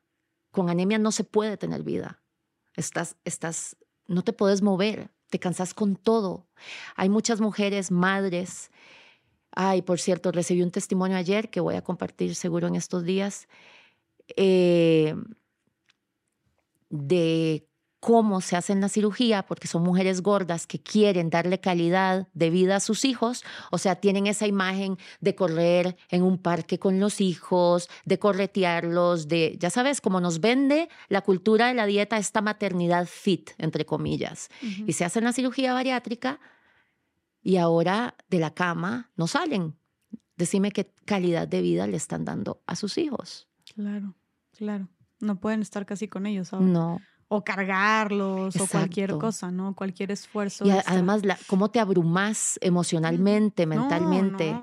No, te imaginas lo que fue para mí este viaje de, cruzar el charco esta vez. Eh, de, de, lo abrumada que me sentía. Y ya les digo, yo desde mi privilegio, desde todo este montón de suplementos, desde, desde todo este bienestar que he logrado tener, lo, lo nerviosa, lo abrumada, lo es, horrible, horrible. El jet lag me pegó mucho más. No, pues me decías que simplemente en la aduana siempre te estaban parando porque era de que, pues, cuántas cosas, cuántas drogas traes, o sea, medicamentos, que llevas a mujer ahí. Y tienen razón. Es que cuando me abren la maleta, yo siempre es como, ay, qué necios. Pero cuando la abren, me quedo, Mari, tienen razón. Es que mira esa maleta. Y tienes que estar cargando con eso siempre. Sí. ¿Cuántos suplementos te tomas al día, más o menos? Oh, suplementos o medicamentos o no sé. Oh, wow. Porque también tenemos que tomar enzimas. A mí me toca, ya te digo que varía de persona en persona. Hay que tomar enzimas con cada comida porque, claro, con un bypass, las enzimas, em, todos los jugos gástricos nunca digieren la comida. Entonces nos hacemos intolerantes a todo, a todo. Y hay gente que en ese sentido les va tan mal tan mal. Yo estoy muy intolerante a muchísimas cosas. Pero a todo como que, por ejemplo. Eh, la proteína de whey, eh, muchas veces otras proteínas, porque me acuerdo de una persona que me decía que ella no puede comer carnes y mm, prácticamente esa es la comida más importante de nosotros, los, los, las proteínas. Eh, las lactosas, los quesos, todos los, un montón de tipos de granos. Mi lista de, de alergias nutricionales es horrible. O sea, cuando a mí el doctor este, el, el, genio que les cuento, me hizo estos exámenes, casi me pongo a llorar. Y ya sabemos que la restricción también es un atentado a nuestra salud mental, ¿verdad? Entonces, para mí este tema ha sido súper doloroso y es todos los días. Entonces, me, eh, me sirven tacos para cenar aquí en México con su cremita y yo sé que esa cremita, y en efecto, en efecto, es, es, es tremendo. Ha de ser muy cansado. Es cansadísimo. Ha de ser muy desgastante. Es súper desgastante porque es constante. Y entonces a veces pues estás con un grupo de personas emocionadas comiendo y sabes que tenés que ir por las enzimas porque si no te va a caer mal. Y ese día decís, no, no, vas a ver que va a estar bien. Y al día siguiente pago la cuenta por eso. Y es constante. Es, nunca para. La calidad de vida de los pacientes bariátricos es, puede ser nefasta. Y como tú decías, y no quiero agregarle más sal a la herida, limón a la herida, pero creo que lo peor de todo es que pues tú ya sabes que va a ser para siempre así. O sea, como dijiste tú, tú lo dijiste en un inicio, soy paciente vitalicio. Ahora, em, ¿qué pasa? O sea, Mariana, eh, ¿sabes qué porcentaje o a todas las personas les va así o hay personas en las que les vaya de maravilla con su cirugía, que no tengan ninguna secuela, ningún efecto secundario, que digan todo bien, o hay personas que por salud sí, este, sí sea algo que sea recomendable, o sea, como que esté otro lado de la moneda. Eh, pues bueno, primero quiero decir que hay muy pocos estudios científicos que están estudiando la cirugía bariátrica a largo plazo. Como la gordofobia médica tiene tan normalizada esta fobia de la obesidad, entre comillas, entonces todo vale la pena con tal de deshacernos de la gordura. Entonces, hay muy pocos estudios, hay muy poca gente que realmente esté pagando estudios científicos que estudien las secuelas a largo plazo. Claro, como tú dijiste, para, para los doctores, a pesar de todo esto, tú sigues siendo un caso de éxito. Sí. A pesar de que eh, en cuanto a salud sabemos que es todo menos éxito, pero para los doctores, tú por ser delgada eres un caso de éxito. Exacto. Ok, perdón, te interrumpí. Sí, y otro dato importantísimo es que por ejemplo, en Estados Unidos, 80% de los pacientes bariátricos son mujeres. En México, 85% de los pacientes bariátricos son mujeres. Y estoy segurísima que en todo el mundo por ahí van las cifras. La mayoría de pacientes bariátricos somos mujeres. Por supuesto, tiene sentido, ¿verdad? Si hablamos de, de la violencia estética, si hablamos de los cánones irreales de belleza, de la presión que tenemos las mujeres por, por producirnos, por inyectarnos, cortarnos, hacer todo lo que sea para gustar al hombre. Es lógico que entonces cortar un órgano sano, un pulmón, lo vale con tal de vivir y ser parte ciudadana aceptable en esta sociedad. Entonces, tenemos una gran desventaja en cuanto a estudios y no te puedo dar esa estadística fija de quiénes les va bien y a quiénes les va mal. En mi experiencia, como activista, me han llegado una que otra persona que dice que tiene, porque además, si es menos de 10 años, yo no recibo la, el dato. Decime si estás bien después de 10 años. Después de la luna de miel. Exacto. Okay. Y he recibido unos cuantos, no son la mayoría, pero bueno, tal vez porque yo me enfoco en el otro lado de la moneda, tal vez no me llegan esos casos. Pero bueno, el hecho de que existan casos positivos a largo plazo no quita que existamos un montón de personas que nos va mal. Por eso yo digo esto de la ruleta rusa. Claro, claro, como tú dices, a ver, aquí nadie te está diciendo qué hacer, es nada más ten toda la información completa. no, se, no se vale porque tú no tuviste toda la información completa. No, no, no, no. ni siquiera de los medios, deja tú de tus propios doctores o doctoras. O sea, ni siquiera tú lo tuviste y que, y que hubiera sido muy diferente tu decisión. Entonces, antes de hacer una, una decisión que va que tiene el potencial de cambiar por completo tu vida de, eh, de, una forma pues negativa en la que vas a estar teniendo que someterte siempre a todos estos procesos y gastos, pues lo mínimo que deberías hacer es saberlo. Pero también creo que va a ser difícil, ¿no, Mariana? O sea, digo, no sé, ahora sí que eso depende yo creo que de un experto que lo, que lo diga, pero pues va a ser difícil como que, que algún doctor te pueda decir, no, a ti no te va a pasar absolutamente nada y vas a estar todo bien y no, o sea, como que, pues por eso dice que, dices que es una ruleta rusa, pero no, o no sé si haya casos, dependiendo de tus estudios, que digan, no, hombre, tú no vas a tener ninguna complicación, ningún problema. Yo era ese caso. Ayer compartí un testimonio de una mujer que le dijeron, tenés el peor testimonio, gorda sana. Ahí está en, mis, en, mis, en mi cuenta en Instagram. Le dijeron así gorda sana. ¿Por qué? Porque si, no, si tuvieras alguna enfermedad, puedo ver qué hago para arreglarte, entre comillas. Yo era ese caso, yo era sana. ¿Por qué cortarle un órgano sano a una persona sana? O sea, irónicamente eras, como dijiste tú, eras una persona, o sea, mirando en retrospectiva, eras una, antes eras una persona gorda sana y ahora eres una persona delgada. Completamente enferma, paciente de por vida. Yo viajo como viajan las personas con enfermedades crónicas serias. Ahora, y quiero dejarlo súper claro, aunque yo hubiera tenido colesterol alto, problemas en las rodillas, em, resistencia a la insulina, eh, triglicéridos altos, aunque todos mis exámenes hubieran salido malos, cortarme, amputarme un órgano sano, jamás a largo plazo me iba a ser más sana. Y esta, esa es la gran mentira de la cirugía bariátrica. Nos hacen creer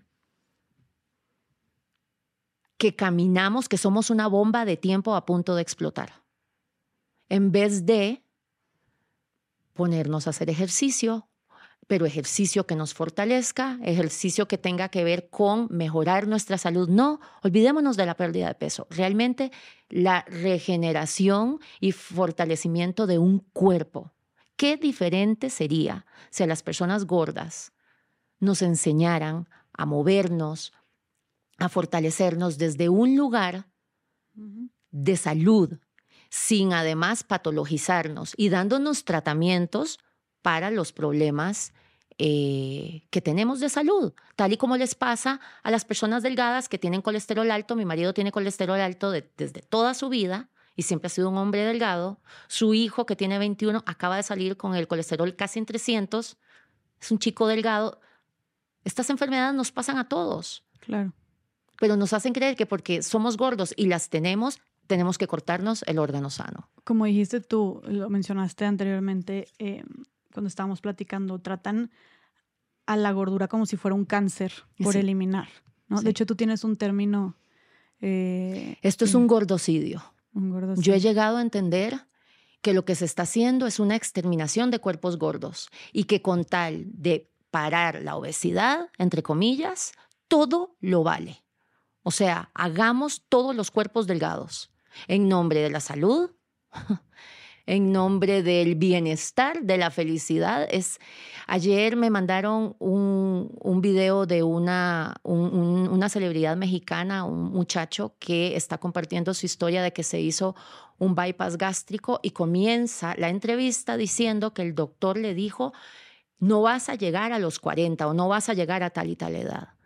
Porque así es como nos enseñan a ver nuestra gordura. Somos una bomba de tiempo, un cáncer a punto de explotar. O sea, si seguía siendo gordo, no iba a llegar a tal edad. Entonces él habla de que entonces tenía que cambiar el chip y se hizo la cirugía. Sí, pues estaba salvando la vida, básicamente. es que si te lo dice un doctor, que son la máxima autoridad, claro. y si te lo dicen muchos, y lo que yo he llegado a entender es que en México, por ejemplo, hay muchos doctores que no son bariatras, eh, internistas, endocrinólogos, eh, ginecólogas, todo tipo de doctores que reciben comisión de los doctores bariátricos por referir pacientes. Mm. Entonces, ¿qué vamos a hacer? Hay departamentos enteros en hospitales, hay, hay carreras universitarias. Esto ya se ha convertido y normalizado en un negocio parte de la medicina y no conviene que las personas realmente entendamos el riesgo que corremos eh, al hacernos esta cirugía. Claro, cuando hablamos de cirugía estética, pues es un negociazo, ¿no? ¿Cuánto cuesta una cirugía bariátrica o, una, un, o un bypass? Ay, amor, lo último que sé, porque realmente no sé y, debería saberlo, eh, creo que depende del lugar. Hay lugares que, lo, como también la hacen en, en clínicas privadas, hay clínicas privadas eh, medio clandestinas que las están haciendo y he escuchado que hasta 2.500 por una manga, pero creo que está, sí, que está más eh, cerca de los 5.000, pero realmente no, no me tomen la palabra en este dato porque no, no sé. Ok, ok. No, pero no creo que sea algo muy accesible también. Bueno, hay bancos que están dando préstamos a personas eh, de de trabajos eh, de escasos recursos para que se hagan la cirugía bariátrica. no, pero... Y esto lo he escuchado. De hecho, a mí México me preocupa muchísimo. Claro. Porque las historias más terroríficas que yo recibo en mi cuenta es de personas mexicanas y de personas que, que no tienen los recursos. Hay, hay una persona que me dijo, mi marido y yo estamos a punto de terminar por mi cirugía en mi casa los problemas, los pleitos son porque o me compran la proteína a mí o no compramos carne en esa semana para, para toda la familia. Es que por supuesto, por supuesto, amor, o sea, nosotros vivimos de la proteína. Yo tomo de 100 a 125 gramos de proteína al día. Tengo que consumirla y a veces uno no quiere comer carne todo el día, entonces me lo tengo que tomar. Es carísimo, carísimo. Y dependiendo de la persona, si se hace intolerante, entonces tiene que buscar una otra y casi siempre es más cara, más cara. Claro, claro. Qué impresionante esto que me estás diciendo que no solamente, o sea, afectó a su economía, aparte de su salud, como dijimos, su economía, nivel que tienen que estar eligiendo qué comer o no la familia, y hasta su matrimonio. Cuando tú pensarías, cuando a veces hasta irónicamente lo haces por tu matrimonio, ¿no? Por las personas que quieres, como dices tú, por los hijos, por el esposo. Pero eso, ese, eso lo he escuchado mucho. ¿Así? ¿Ah, de, de, casos en mi, en mi cuenta que me cuentan que su relación con su pareja está pésima. ¿En serio? Pero amor, es que mira mi, mi caso. O sea, si no fuera por esta salud mental, ¿cómo sobrevivimos mi pareja y yo al hecho de que yo no tengo eh, libido. Eso mata cualquier relación. Claro. Gracias a que somos una pareja madura, los dos trabajados, los dos, por supuesto, la sexualidad tiene muchísimas formas y buscas todas las formas y pero esto tiene que ser un, un, estado emocional y mental muy específico para poder sobrevivirlo en pareja. Que eso también no todo el mundo está, tiene ese acceso a la terapia, los recursos. Yo tuve mucha suerte, yo tenía demasiado privilegio para cuando a los 26 años dije, voy a hacer mi salud emocional la carrera de mi vida. Y de hecho, creo que es de lo que más me, me, me, me conocen por, por la manera en que hablo, la manera en que me he deconstruido, la manera en que he tenido que hacer cambios dentro de mi familia, dolorosos, pero sanos, etcétera, ¿verdad? Claro, claro. Y volviendo a lo de, a lo de tu esposo, porque ese es otro tema, oye, o sea, hablamos de todo lo que te, afectó, lo que te afecta y afectó a ti la cirugía, pero pues supongo que también te puedes llevar en encuentro a, familiares, ¿no? O sea, a tus personas alrededor, cómo es que lo viven ellos. También ha de ser difícil para esas personas, ¿no? Claro. Claro, y ya te digo, yo tengo demasiada suerte porque eh, mi pareja pues es un hombre excepcional, realmente lo es, muy mm. humano. Mm. Y yo he tenido muy claro, Mari, lo más importante de tu vida es esta relación. Entonces, yo puedo pasar todo el día en el sofá muerta en vida, pero en el momento en que Sven entra a la casa es a disfrutar. Y, aunque me sienta mal, a, hacer una fiesta de la, de la, cenita que vamos a tener, de la película que vamos a ver, del tiempo juntos que vamos a tener. Entonces, eh, ese ha sido mi enfoque. Y el de él, pues él está súper orgulloso de que yo inmediatamente también transformé todo esto en ayuda para los demás. Claro. Entonces también para él ha sido, bueno, él también se ha deconstruido un montón gracias a mi trabajo con la alimentación intuitiva. Entonces, por ejemplo, e, es un hombre que toda la vida ha sido delgado y sin embargo se pesaba en la báscula todos los días de su vida. ¿Por qué? ¿En serio? O sea, sí estaba como quiero un poquito. Sí, es, cultura de dieta. También, ajá, exacto. Y está totalmente normalizado. Cuando yo me adelgacé con la cirugía bariátrica, yo dije, bueno, ¿y ahora esto de ser delgado cómo es? Y vuelvo a ver a todas mis amigas que son delgadas de toda la vida, de ahí, todas viven, o sea, hacen ejercicio prácticamente diario, todas se restringen en la semana, el fin de semana ya se dejan ir y el lunes se comienza otra vez. Gente que toda su vida ha sido delgada. O sea, es que estamos viviendo flacos, gordos, todos en una obsesión, bueno, en, en, en, en, conductas de riesgo que nos pueden llevar muy fácil a un trastorno de la conducta alimentaria. Claro, está muy cañón cómo, cómo normalizamos esas conductas que ya nada más es un pasito más y ya estás del otro lado para caer en un trastorno alimenticio. O sea, y ahorita las chavitas también está bien fuerte. Me contaban, este, pues yo tengo amigas también más grandes que tienen, que tienen hijas adolescentes o que están entrando a la adolescencia y de esas de que pues ya no quieren, no quieren cenar. Se, se saltan la cena. O se saltan el desayuno, ¿no? O tienen una fiesta, entonces, eh, o van a ir a la playa, entonces, pues ese día no comen, ¿no? Y, y, esas, o sea, claro que son conductas de riesgo, ¿no? Totalmente. Y, es algo que, se, que, es como algo muy casual, ¿no? Y, por ejemplo, esta amiga me decía que le dijo, no, a ver, cenas porque cenas, ¿no? Pero pues, ¿qué pasa cuando ya no está, cuando ya no está ahí o cuando ya no está viendo? Entonces, sí, o sea, creo que estamos también, como tú dijiste, y, deja tú, o sea, para cualquier persona es catastrófico, pero son, son niñas que tienen 13, 14 años y como dices tú, o sea, incluso personas con, son niñas con cuerpos delgados, pero como quiera, o sea, no, no te libras de esta cultura de la dieta y de violencia estética también, que hasta estas mismas niñas con un cuerpo delgado también están teniendo estas conductas, ¿no?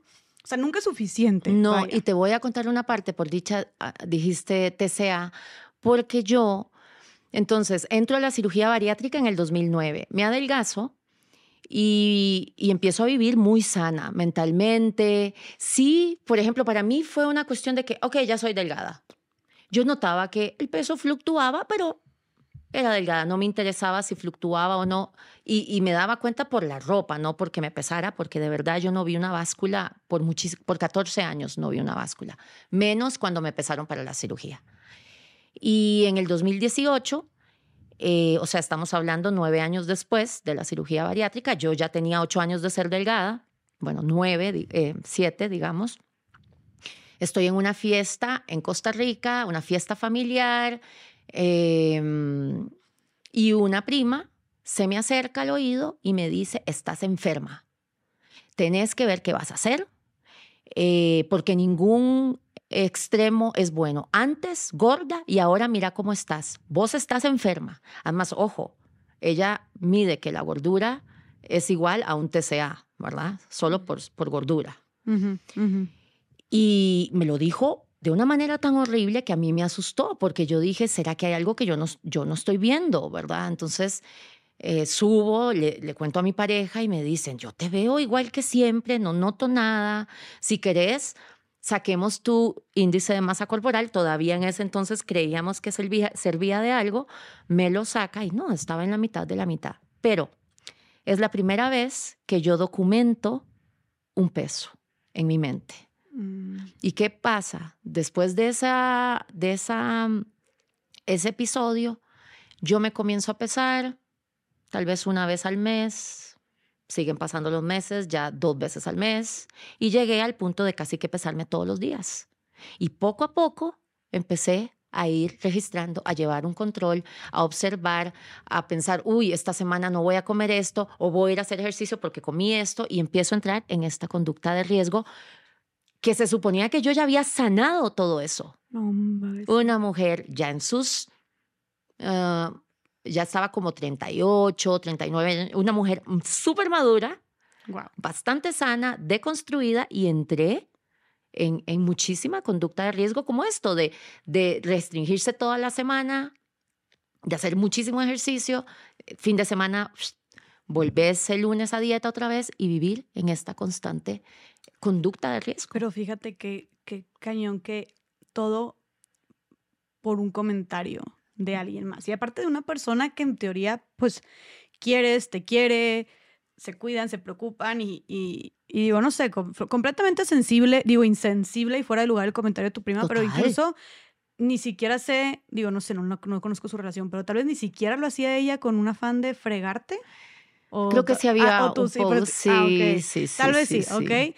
Pero qué cañón entonces aquí la reflexión de de cómo nuestras palabras también importan y de cómo ah. nosotras solitas a nuestras primas, a nuestras amigas, a nuestras hijas, hermanas, podemos dispararles este tipo de comportamientos. Exacto. De los cuerpos de las personas jamás se habla. Se adelgazaron, no se dice nada. Si engordaron, no se dice nada. Nuestras vidas dependen de no decir comentarios sobre los cuerpos de las personas. Es, es tremendo. Es tremendo cómo podemos dañar a una persona por comentarios que ni siquiera sabemos dónde está su salud emocional, su salud mental. Eh, dentro de las redes a mí me ha llovido mucho hate que comentan mi pelo, que, que de verdad es como, vos sabes que lo que podrías estarme haciendo es provocarme un, bajonazo, una crisis. Nunca sabemos cuándo podemos dañar a alguien. Y sabes que está muy cañón también, que siento que esto se, no creo que sea definitivo, pero que se perpetúa mucho más entre nosotras mismas las mujeres. Mm, o sea, mucho. entre Claro. nosotras lo hacemos y entre nosotras nos medimos y nos exigimos también. Como tú dijiste, hasta el pelo. Oye, la otra vez vi que hay una operación ya Sí. de ombligo. O sea, Ay, hay un de que te puedes levantar el ombligo. O sea, que si lo tienes caídito, te lo puedes levantar, ¿no? Entonces dices tú, bueno, ¿qué, qué más sigue, no? O sea, de plano, ya nos estamos amputando órganos, nos estamos levantando ombligos, hay reconstrucciones de, ¿cómo dicen? Vaginoplastias, que algunas sí son por temas médicos, pero otras es por temas también meramente estéticos que tú Mm, dices, güey, ¿cuál, cuál es la estética de una vagina, güey? ¿Sabes? O sea, todo, todo, todo estamos. Y, pero creo que las primeras en criticar el cuerpo y el aspecto de las otras mujeres somos principalmente las mujeres. Pero eso es lógico porque estamos viviendo en un patriarcado que nos ha enseñado a medir nuestro valor por cómo nos vemos y por supuesto a, A competir, competir. las unas con las otras. Y su comentario, de hecho, creo que era la primera vez que me- ella me veía tan delgada como ella. Y creo que no Mm. le gustó. Es, es sumamente triste. Que, ¿A dónde que es vamos? sumamente triste porque es más, además familiar. Ah, sí, pero es familiar con la que no tengo ya mucho contacto y no quiero tener mucho contacto porque, Claro. porque la violencia en mi vida no se tolera. Punto. Y, y eso creo que también nos da una enseñanza fuerte, esto, esto que estás diciendo tú, qué bueno que lo mencionas, porque también es parte de nosotros y de cuidar nuestra salud mental, que como tú estabas bien trabajada, también pudiste tomar esa decisión, pero de, de poner nuestros límites y de que tú no tienes por qué estar soportando al familiar, a la amiga, a la abuela, a tu mamá, Sí. que esté todo el tiempo recalcándote y diciéndote cosas negativas sobre tu cuerpo, sobre tu aspecto, que si te ves más, que si te ves menos. Aunque sea uno. Ajá, Uno chiquitito así, no, no, no, no, no, y no lo tolero. qué bueno. No. la importancia de poner límites, ¿no? Y decir, pero ¿cómo, por ejemplo, porque esto también me lo han preguntado a mí, ¿cómo le dirías tú, cómo abordar este tipo de comentarios de familiares o de seres queridos que vengan y comenten de manera negativa o, o- o haciendo una observación sobre nuestro cuerpo? ¿Cómo recomendarías tú reaccionar o responder ante estos comentarios que tal vez mucha gente no los haga con mala intención, ¿no? Pero ¿cómo reaccionaría? ¿Cómo sería mejor Yo lo que digo es, no te imaginas el daño a mi salud mental que me hace este comentario. Por favor, no hagas más. Te lo pido de corazón. No puedo. Claro. Así. Cuando vos hablas desde el corazón, me estás dañando, ya, la otra persona se queda y si comienza a discutir, es, es no, no, no, no, no, no se discute. Me hace, me hace daño, por favor, no comentes sobre mi cuerpo. Claro. No te, y es curiosísimo porque yo en el último mes, eh, no sé por qué, pero es, bueno, sí, he estado un poco más activa, he bajado un poco de peso y no te imaginas cómo se me ha detonado. Me ha detonado muchísimo bajar de peso. Porque inmediatamente la mente comienza, ay, entonces, ¿será que ahora me va a quedar aquel pantalón? ¿Será que...? y- no, Mariana, yo todos los días después de, digamos, esta nueva Mm. conducta de riesgo que, que comenzó en el 2018, yo todos los días tengo que trabajarme. Mari, tranquila, vamos adelante, este cuerpo no es quien vos sos. em, no importa si adelgazaste o si subiste, vamos a disfrutar. Ok, entonces se podría decir también ahorita con todo esto que dices, em, mencionas como tú no, o sea, tú no eres tu cuerpo, pero entonces ahorita cómo, ahorita cómo está tu relación con tu cuerpo, o sea, es algo que, porque también, pues qué difícil para ti ha de ser como tener este cuerpo que- Enfermo. enfermo, que te, que te causa tanta, pues que te da tanta lata, que te causa tanto trabajo, tantos gastos. O sea, ¿cómo ha sido también esta transformación? Pero de repente ya era delgado, pero de repente ahora te está dando un chorro de problemas. ¿Cómo se ha transformado la relación con tu cuerpo? es muy compleja. Y por eso es que casi a diario tengo como que recordarme, yo no soy este cuerpo, sí, estamos sufriendo, pero mira qué maravilloso. Jesse, vos no te imaginas qué mal estaba yo en la mañana. Eh, yo estaba comiéndome una tortillita con el café, Raquel salió y la abracé y, y se me salieron las lágrimas de, de lo mal que me estaba sintiendo. Y mira que tomando el cafecito y esto, y en este momento me estoy sintiendo ya mucho mejor. El cuerpo es mágico, el cuerpo Es muy mágico. es maravilloso. Entonces, em, es un trabajo diario, es un trabajo diario de estarme recordando, vamos para adelante, hay otros sueños, eh, yo no soy este cuerpo, si me queda el pantalón o no es lo menos importante que sucede dentro de tu vida. y seguimos, porque además nos están bombardeando a diario de cómo deberían ser los cuerpos, ¿verdad? Es súper difícil Sí, capiarse de, Es muy de- difícil. del bombardeo, es muy difícil. pero es un, es un trabajo de todos los días, totalmente. ¿Y cómo le haces? ¿Dónde encuentras esta fuerza? O sea, ahorita que, hablando de todas tus secuelas y de todo lo que gastas y de todos los suplementos que te tomas y de cómo de repente no sabes si vas a amanecer bien, si no, si te dan bajones y charara, ¿qué, qué, qué te da fuerza para seguir adelante? Yo creo que ese, esa capacidad de gozo que les contaba, yo amo vivir, yo amo la vida, yo amo la gente, yo amo el arte, eh, la música. De decir que eh, Bad Bunny últimamente ha sido uno de mis mejores aliados porque desde que lo descubrí me, me ha... Me ha dado como este, esta cosa de, ay, voy a poner a Bad Bunny y me revive. Entonces ahora ya estoy escuchando como más música latina. Parece una estupidez, pero realmente en mi caso No. lo necesito. La para- felicidad se encuentra en esos detalles Yes. también, claro. Sí, creo que es eso. Definitivamente saber que mi cuerpo es también un modo de resistencia y de activismo, también eso me da muchísima energía. Eh, para mí, Priscila, la fashionista, eh, Wow. en el 8 de mayo, cuando ella estaba en ese video diciendo la violencia. Sí, Ah. la, la violencia estética, no, la violencia estética es Violencia patriarcal. Sí, pero era Oh, la la- cultura de dieta es violencia patriarcal y lo gritaba con todos sus pulmones. Eh, lo sentí sumamente fuerte porque sí, yo hoy no vivo en un cuerpo gordo, pero las heridas, las cicatrices de ser una mujer gorda, las vivo todos los días en mi cuerpo, las tengo en mi, en mi mente, en mi corazón, todos los días. Y saber entonces que al menos este, este activismo bariátrico está ayudando a tantas personas a entender que lo que van a hacer es cortar un órgano sano y a tal vez repensar si lo hacen o no, y muchas veces no se la hacen, eh, da sentido a mi vida. Era lo que te iba a decir. Siento que, y, y porque muchas mujeres con las que he hablado, activistas, co- coinciden con esto, siento que algo que te da mucha fuerza a ti también es el sentido que le has dado a lo que has vivido. O sea, si tú, tu, tu vida sería o tu energía, tu motivación sería muy diferente si no tuvieras la comunidad que has creado. Eh, sí, sería todo muy diferente, pero este no es mi sueño de vida, Ok. Jessie. Yo no quería ser activista bariátrica. Esto no es lo mío, ni, ni escribir sobre cirugía bariátrica. Yo quería escribir libros, novelas, eh, memorias. Por supuesto, tener éxito. Todos queremos tener éxito, pero, pero este no es mi sueño de vida. Yo desearía ser un caso bariátrico de éxito y hablar sobre el éxito. Qué positivo. Bueno, ni siquiera tener que hablar del tema. Eso es lo que más me encantaría.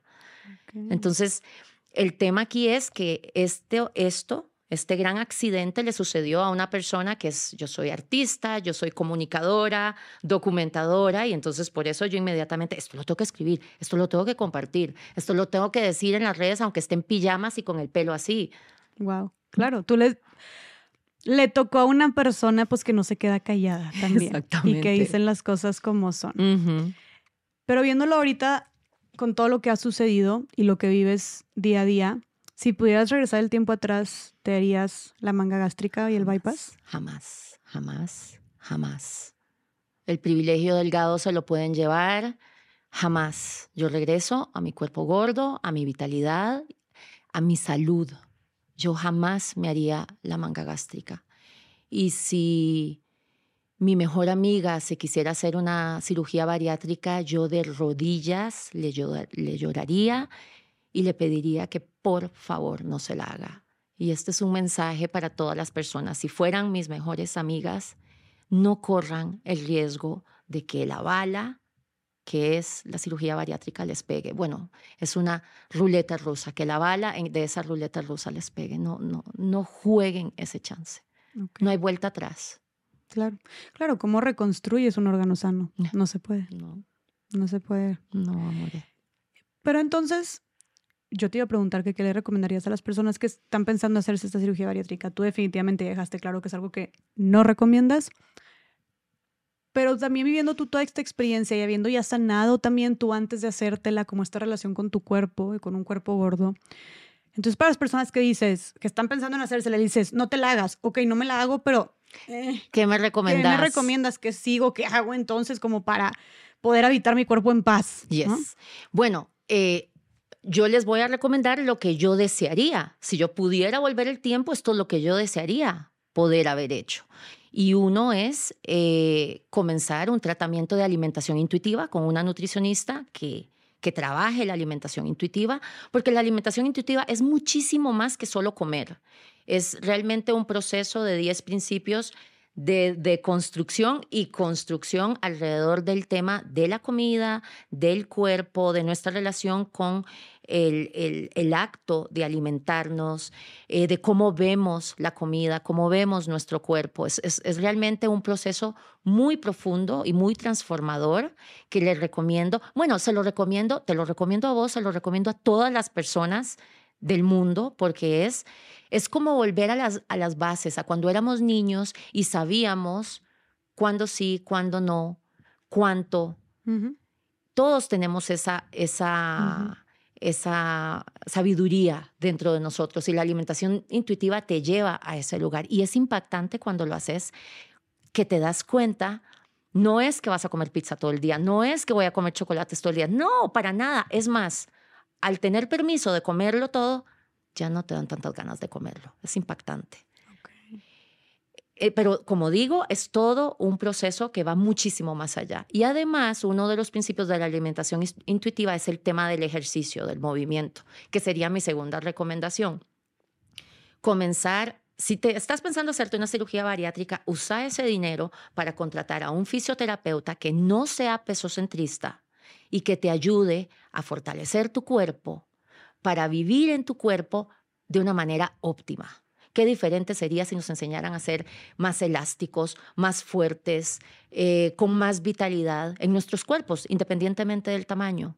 Pero además hacer ejercicio está comprobado que baja los triglicéridos, arregla un montón de cosas en temas de salud. Realmente el movimiento es milagroso en nuestras vidas, además de que nos ayuda con la depresión, con las deficiencias hormonales, etcétera, etcétera, etcétera. Y, y, porque además el problema también es, y esto hablo también desde mi experiencia, cuando vos sos gordo, te enseñan a ver el ejercicio solo como algo que se hace para bajar de peso. Y por eso da muchísima pereza, porque está 100% condicionado a la pérdida de peso. Es horrible. Es, es, un, es, un, es una, una relación súper tóxica, además. Y, y, hablo de mi experiencia también porque a mí me ha costado muchísimo de construir esa parte de que el ejercicio no es para compensar, el ejercicio no es para prevenir, todo alrededor del peso y el control del cuerpo. No, y qué frustrante porque entonces estás todo el tiempo queriendo ver cambios, cambios y checando y cuánto que me y no sé qué. Y luego si no ves cambios en dos semanas y es como, ah, tipo qué desgastante. Y muchas veces el ejercicio más bien nos sube de peso porque hacemos músculo. Entonces sí, es, es realmente sanar la relación con el, con el movimiento es algo milagroso en la, en la salud de las personas. Mm. Y tercero, buscar una nutricionista perdón, buscar una psicóloga o psicólogo eh, que sea especialista en temas de cuerpo, temas de TCAs, temas de eh, nuestra relación con cuerpo, comida, conductas de riesgo, etcétera, etcétera. Yo trabajé con la doctora Ro, eh, Heika Rosenfeld, que es, es, una mujer especializada en estos temas y, y para mí fue, o sea, cuando yo descubro esto que les conté de que no debía haberme hecho la cirugía bariátrica porque era, era sana, a mí mi mundo se me derrumba. La primera vez en mi vida que yo me arrepiento de una decisión. Y eso que he tomado decisiones idiotas en mi vida, pero... Y vaya que he tomado malas decisiones. Sí, pero no me arrepiento de ellas. De estas sí me arrepiento. Y ahí entonces yo busqué a Jaika y comencé un proceso con ella que me ayudó muchísimo porque Además, darme cuenta de que yo no era una adicta a la comida. La adicción a la comida no existe. Lo que pasa es que la restricción, la mentalidad que siempre está contando qué se está comiendo, que además es una mentalidad de prohibición, hace que nos obsesionemos con la comida.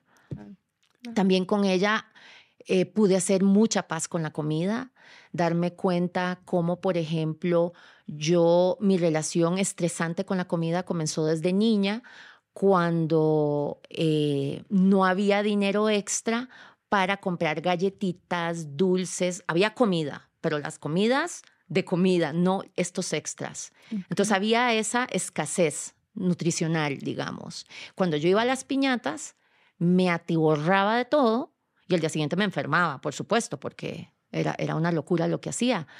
Pero descubrir que ahí comienza una relación de estrés con la comida, para mí fue revelador. Y además después entender también que la comida en mi vida fue un suplemento importantísimo. La comida me cuidó, la comida fue mi mamá, la mamá que no tuve, el papá que no tuve, el, el, el, el, el apoyo que yo necesitaba. Todo esto lo obtuve de la comida. Entonces, sí, claro, es una, es una relación insana con la comida porque es la única manera que tengo de, de, de cope, ¿cómo se dice? De, de procesar mi dolor y mis carencias emocionales y sentimentales como niña y, adolescente. Eso no es sano cuando solo es con la comida. Pero Jessie, la comida me salvó la vida. Gracias a que la comida era esta compañía, era esta madre, era este padre, yo no terminé en drogas o no terminé tal vez en otro tipo de adicciones o problemas. ¿Verdad? Eso fue hermosísimo. Muy bonito, claro, claro, claro. Entonces, si todas las personas sanáramos eh, toda esta, esta relación emocional y psicológica con la comida, con, con nuestros cuerpos, con una une terapeuta, ahí también te cambia la vida completamente. Y también para poder trabajar y procesar ese trauma de la gordofobia, esa violencia gordofóbica que vivimos las personas gordas, sí o sí. ¿verdad? Eso, eso, eso necesita ayuda, necesita contención. Qué bonito que pudieras como darle la vuelta y ver la comida de otra manera y más que en algún punto tuviste como esta relación tan problemática y, y qué fuerte también cómo es la cultura que te hace como como dos lados de la moneda, ¿no? O como si fuera este, la, el, el, enemigo y al mismo tiempo el héroe, la, la, comida, o sea, como, como una sola cosa puede tener estos dos distintos lados tan antagónicos. Sí. Pero creo que si nos ponemos a reflexionar, yo estoy segura que la mayoría de las personas puede encontrar como esta relación también, o sea, si, nos ponemos a construirnos, a reflexionar como tú lo hiciste, este lado armónico también bonito de la comida, si te pones a ver, pues todos los ritos que tenemos, las tradiciones, oye, no sé, los domingos familiares, de sentarnos y vamos a comer con la abuela, por decir cualquier cosa. O en Navidad, que te sientas con la familia, con seres queridos, con amigos, con quien sea, o tú solito, tú solita, pero entonces que si es este eh, los tamales y los frijoles y el espagueti y todo. Esto es sagrado. Vas a, es tu cumpleaños y ¿qué haces? Oye, vamos a, vamos a comer o vamos a cenar con los amigos. es como la familia también nos, la comida también nos reúne de muchas maneras. Oye, hace frío y un panecito dulce, ¿no? Aquí en México que tú probaste la concha y te encantó, con un cafecito. O sea, realmente un postre o ver una película y pedir algo de comer, las palomitas, ¿no? Cuando vas al cine, como si te pones a ver en muchos momentos muy bonitos de nuestra vida, donde estamos con gente que nos que, queremos y que estamos disfrutando, la comida no solo está presente, sino que es un factor muy importante en ese rito o en, esa, en esas tradiciones y formas de relacionarnos. Sí, y nos han enseñado a, satanizar todo esto a odiarlo, a pararlo. nos dicen que es falta de autoestima. A las personas gordas nos dicen que somos gordos porque no tenemos autoestima, porque no nos queremos. No, no, no, no, no, no, no. Todo esto es cultura de dieta hablando. Claro. E, e, esa es otra cosa que yo te iba a preguntar, como se lincha y se juzga tanto a las personas gordas, que es como, si eres gordo es porque no te cuidas, si eres gordo es porque no te quieres lo suficiente, tu culpa. si eres gordo es porque no le echas lo suficientemente ganas, ¿no? y, y, fue impresionante, o sea, si ya sabíamos que existía esta mentalidad, fue impresionante después de sacar el episodio con Raquel Lobatón, cómo dijimos, ay, güey, de verdad sí está muy presente esta mentalidad. O sea, el, el hate, las críticas que recibió Raquel, que, recibimos, pero pues más Raquel, ¿verdad? Porque pues, le llovió. Sí, sí, sí. O sea, hablaban y yo, Raquel, es que, wow, o sea, entiendo, ya sabemos, pero entiendo ahora mucho más que, que existe esta gordofobia, que este existe este odio hacia los cuerpos gordos, que como tú dices, que es un gordicidio o que es como si fuera este cáncer o esta bombita a punto de explotar, que es como exterminos y unos comentarios tan tan insensibles, tan ignorantes también, como cargados de muchísimo. Exacto. Sí está, es algo que está muy cabrón. Entonces... Hay algo que, que no hemos conversado y que quería decir porque es súper vital. La ganancia de peso después de una cirugía bariátrica es típica puede ser hasta del 85. Hay estudios que dicen que 85% de los pacientes con manga gástrica vuelven a ganar el peso, el peso perdido. Entonces entramos a hacernos esta cirugía sabiendo que esta es una secuela. Las personas que no lo saben es porque no les mintieron, eh, perdón, porque les mintieron. Pero hay muchísimos pacientes bariátricos que vuelven a ganar de peso. Entonces, que son gordas, gordas, mujeres gordas mm. con cirugía bariátrica. Y el hate, el, la presión que tienen estas personas, el sentimiento de soy una perdedora, la soledad que se vive, porque provee lo máximo, ¿verdad? Porque nos venden la cirugía bariátrica como, esta es, este es el sueño, vas a conocer tu príncipe azul, ¿verdad? Todas esas expectativas de lo que vas a lograr y resulta que te lo haces, vivís un tiempo en privilegio delgado, eh, experimentás esta aprobación de la sociedad y de repente vuelves a ganar de peso. Y muchos doctores y muchas personas le echan las culpas a estas personas. Es porque no te cuidaste, es porque no hiciste las cosas bien. A mí todo el tiempo, ah, pero fue tu cirujano, ¿con quién te lo hiciste? No, mm. la reganancia de peso después de una cirugía bariátrica es completamente normal. Porque claro, amor, es, es como está comprobado que las dietas no sirven, ¿verdad? 95% eh, de las personas que hacen dieta no sirve a largo plazo. ¿Por qué? Porque existe el efecto rebote. La cirugía bariátrica es lo mismo. Te haces una cirugía bariátrica, entras en hambruna extrema, es una dieta extrema por varios años y después el cuerpo empieza a patalear y a decir, no, no, no, no, no, yo necesito comida, energía para poder estar bien, el metabolismo baja y la persona probablemente por ahí empieza a engordar. Es súper normal ganar de peso y le echan las culpas a los pacientes bariátricos. Y siempre es nuestra culpa. A mí constantemente me echan la culpa y me preguntan por mi grupo bariátrico. Y eso es algo también que quería decir, porque mucha gente me dice, sí, pero yo tengo un grupo multidisciplinario eh, que con ellos me garantizan que voy a estar bien cuidada porque hay una endocrinóloga, hay una nutricionista, hay una psicóloga.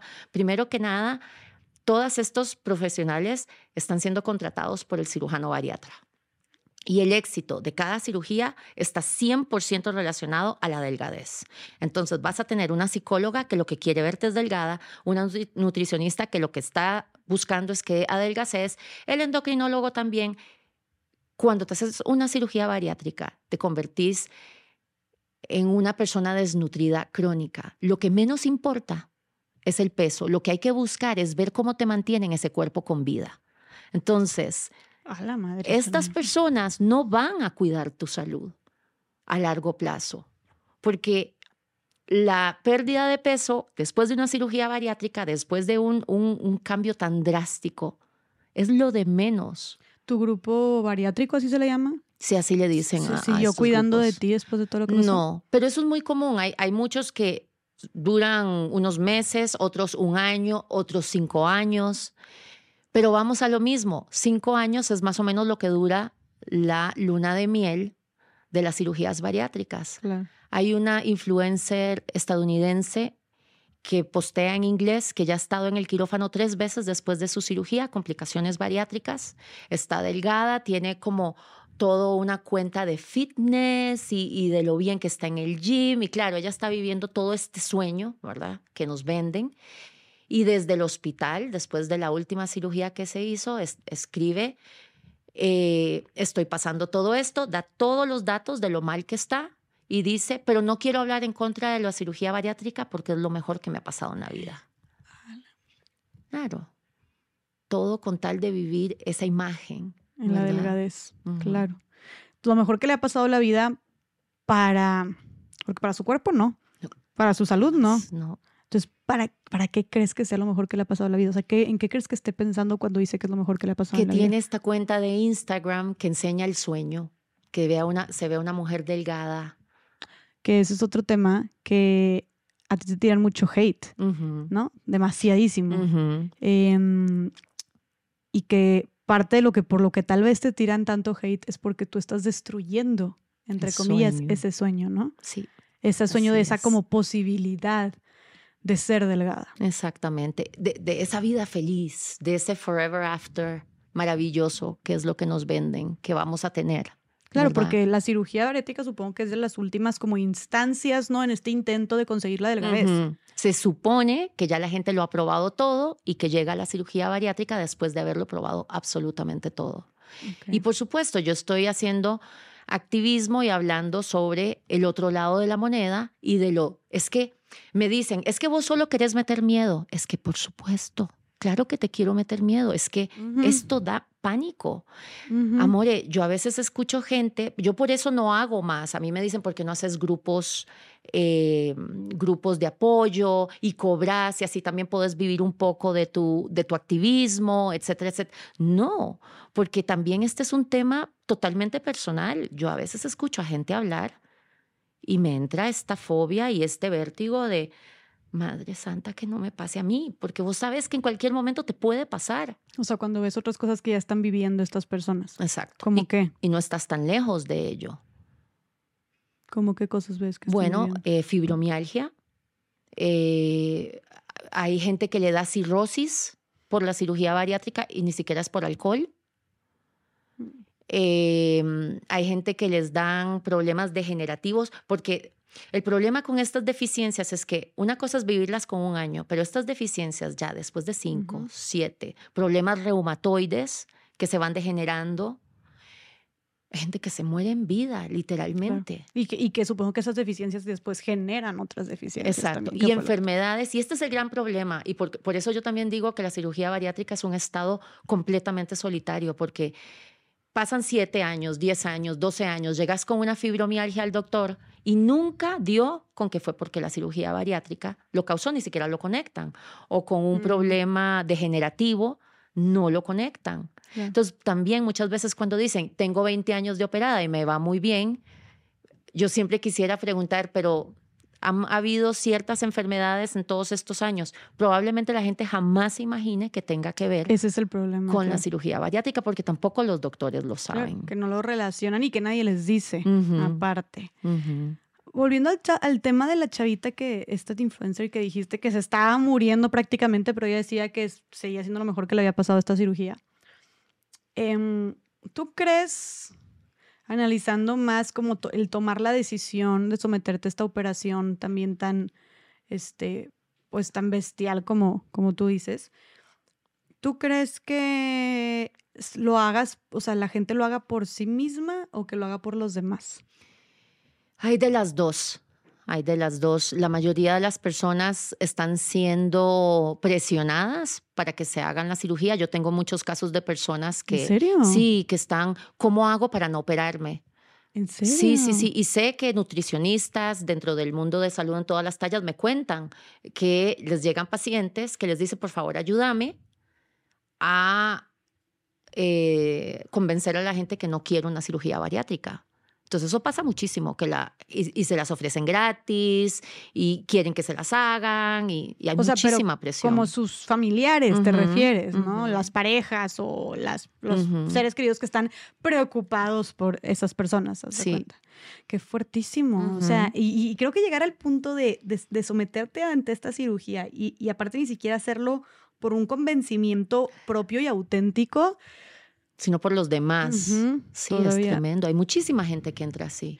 ¿Y consideras que las demás personas que se someten por sí mismas, sí se, sí se someten realmente a esta cirugía por sí mismas o para que las demás personas las acepten y, Yo creo que la mayoría de las personas lo hacen para huir de la, de la violencia gordofóbica, que termina siendo por, las, por los demás. Si no, existe, si no existiera esta violencia, jamás se me va a ocurrir operarme. Claro. ¿Verdad?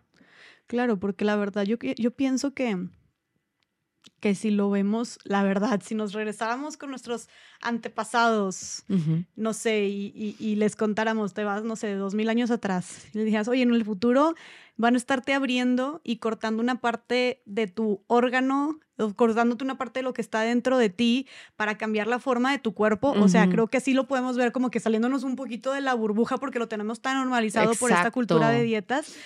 Pero imagínate que nos vayamos al pasado y le decimos eso, vamos a estar amputándonos una parte de nuestro cuerpo desde adentro, meramente por cómo te va a ver y te va a reconocer las otras personas, dirían como, Uy, pues qué bueno que vivo en esta época, ¿sabes? O sea, ¿qué, ¿qué, está pasando? ¿Qué está sucediendo? O, en los años 50, cuando los cuerpos, eh, eh, las mujeres con curvas y cuerpos bastante eh, gordos estaban de moda. No lo podrían creer que esto está sucediendo. Porque lo que quiero que quede claro es que la cirugía bariátrica no te va a dar más salud. Incluso la gente que se le quita, la, hay gente que se la hace porque tiene diabetes. Gente gorda que además les dicen, no te puedo operar porque estás gordo, tienes que bajar de peso. Ah, pero la cirugía bariátrica sí te la pueden hacer aunque estés gordo, ¿verdad? Eso sucede mucho. Pero em, hay muchas personas que tienen... Em, diabetes que se hacen la cirugía bariátrica porque les prometen que se les va a quitar la diabetes. Y es muy curioso, Jesse, porque les hacen la cirugía bariátrica un lunes, son personas gordas, les hacen exámenes el viernes y ya no aparece la diabetes. Mm. Pero la persona sigue estando gorda. Mm. Claramente no es un problema de gordura, es un problema de absorción. Esa persona no comió, porque en la primera semana no comemos nada. Esa persona no comió, es un problema de absorción. Y nos están haciendo creer que nos estamos operando porque la gordura, quitar gordura, quita diabetes. Cuando es una falacia, cuando a las personas se les hace una liposucción y se saca el máximo de grasa que se pueda sacar, los, los índices de la sangre, lo que sea que está mal, no cambia. No es quitar grasa lo que nos va a hacer más sanos. Y lo que sucede muchas veces también es que entonces la persona se hace la cirugía bariátrica, ya está en ese high porque va a ser delgado, porque hizo el gran paso, ya eso pone a la persona en un estado de euforia, de felicidad, que si la persona estaba deprimida y estaba mal, en este momento cambia. Además, las personas nos hacemos la cirugía bariátrica y comenzamos a hacer ejercicio, cosa que antes nunca. Sí, todo se revoluciona, la gente te está reconociendo, te dice que bien te ves, te dice, wow, qué cambiazo, no sé qué. Entonces, claro que los índices de salud mejoran, por supuesto, pero no tiene que ver con la gordura misma es con el cambio de vida. Este, este hombre que les decía, este mexicano, em, esta celebridad que se operó, que salió en las redes hablando de su cirugía bariátrica, dice, tenía que cambiar el chip.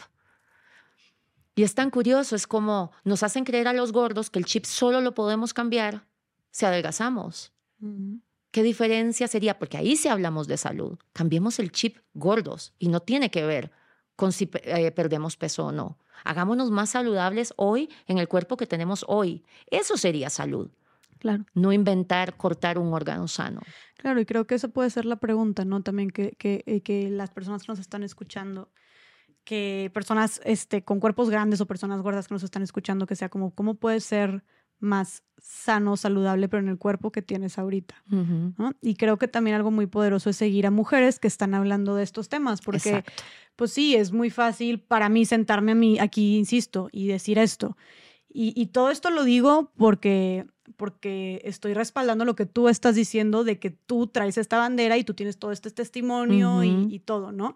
Eh, pero sí, pues qué fácil para mí hablar de esto, pero no ha de serlo definitivamente, o sea, no ha de ser fácil como practicarlo, vivirlo, definitivamente no, más con todo el mundo encima tuyo. Ajá, encima tuyo, sí, o sea, terminas de escuchar este podcast, sí, pero sales a la calle y, y todo está en tu contra.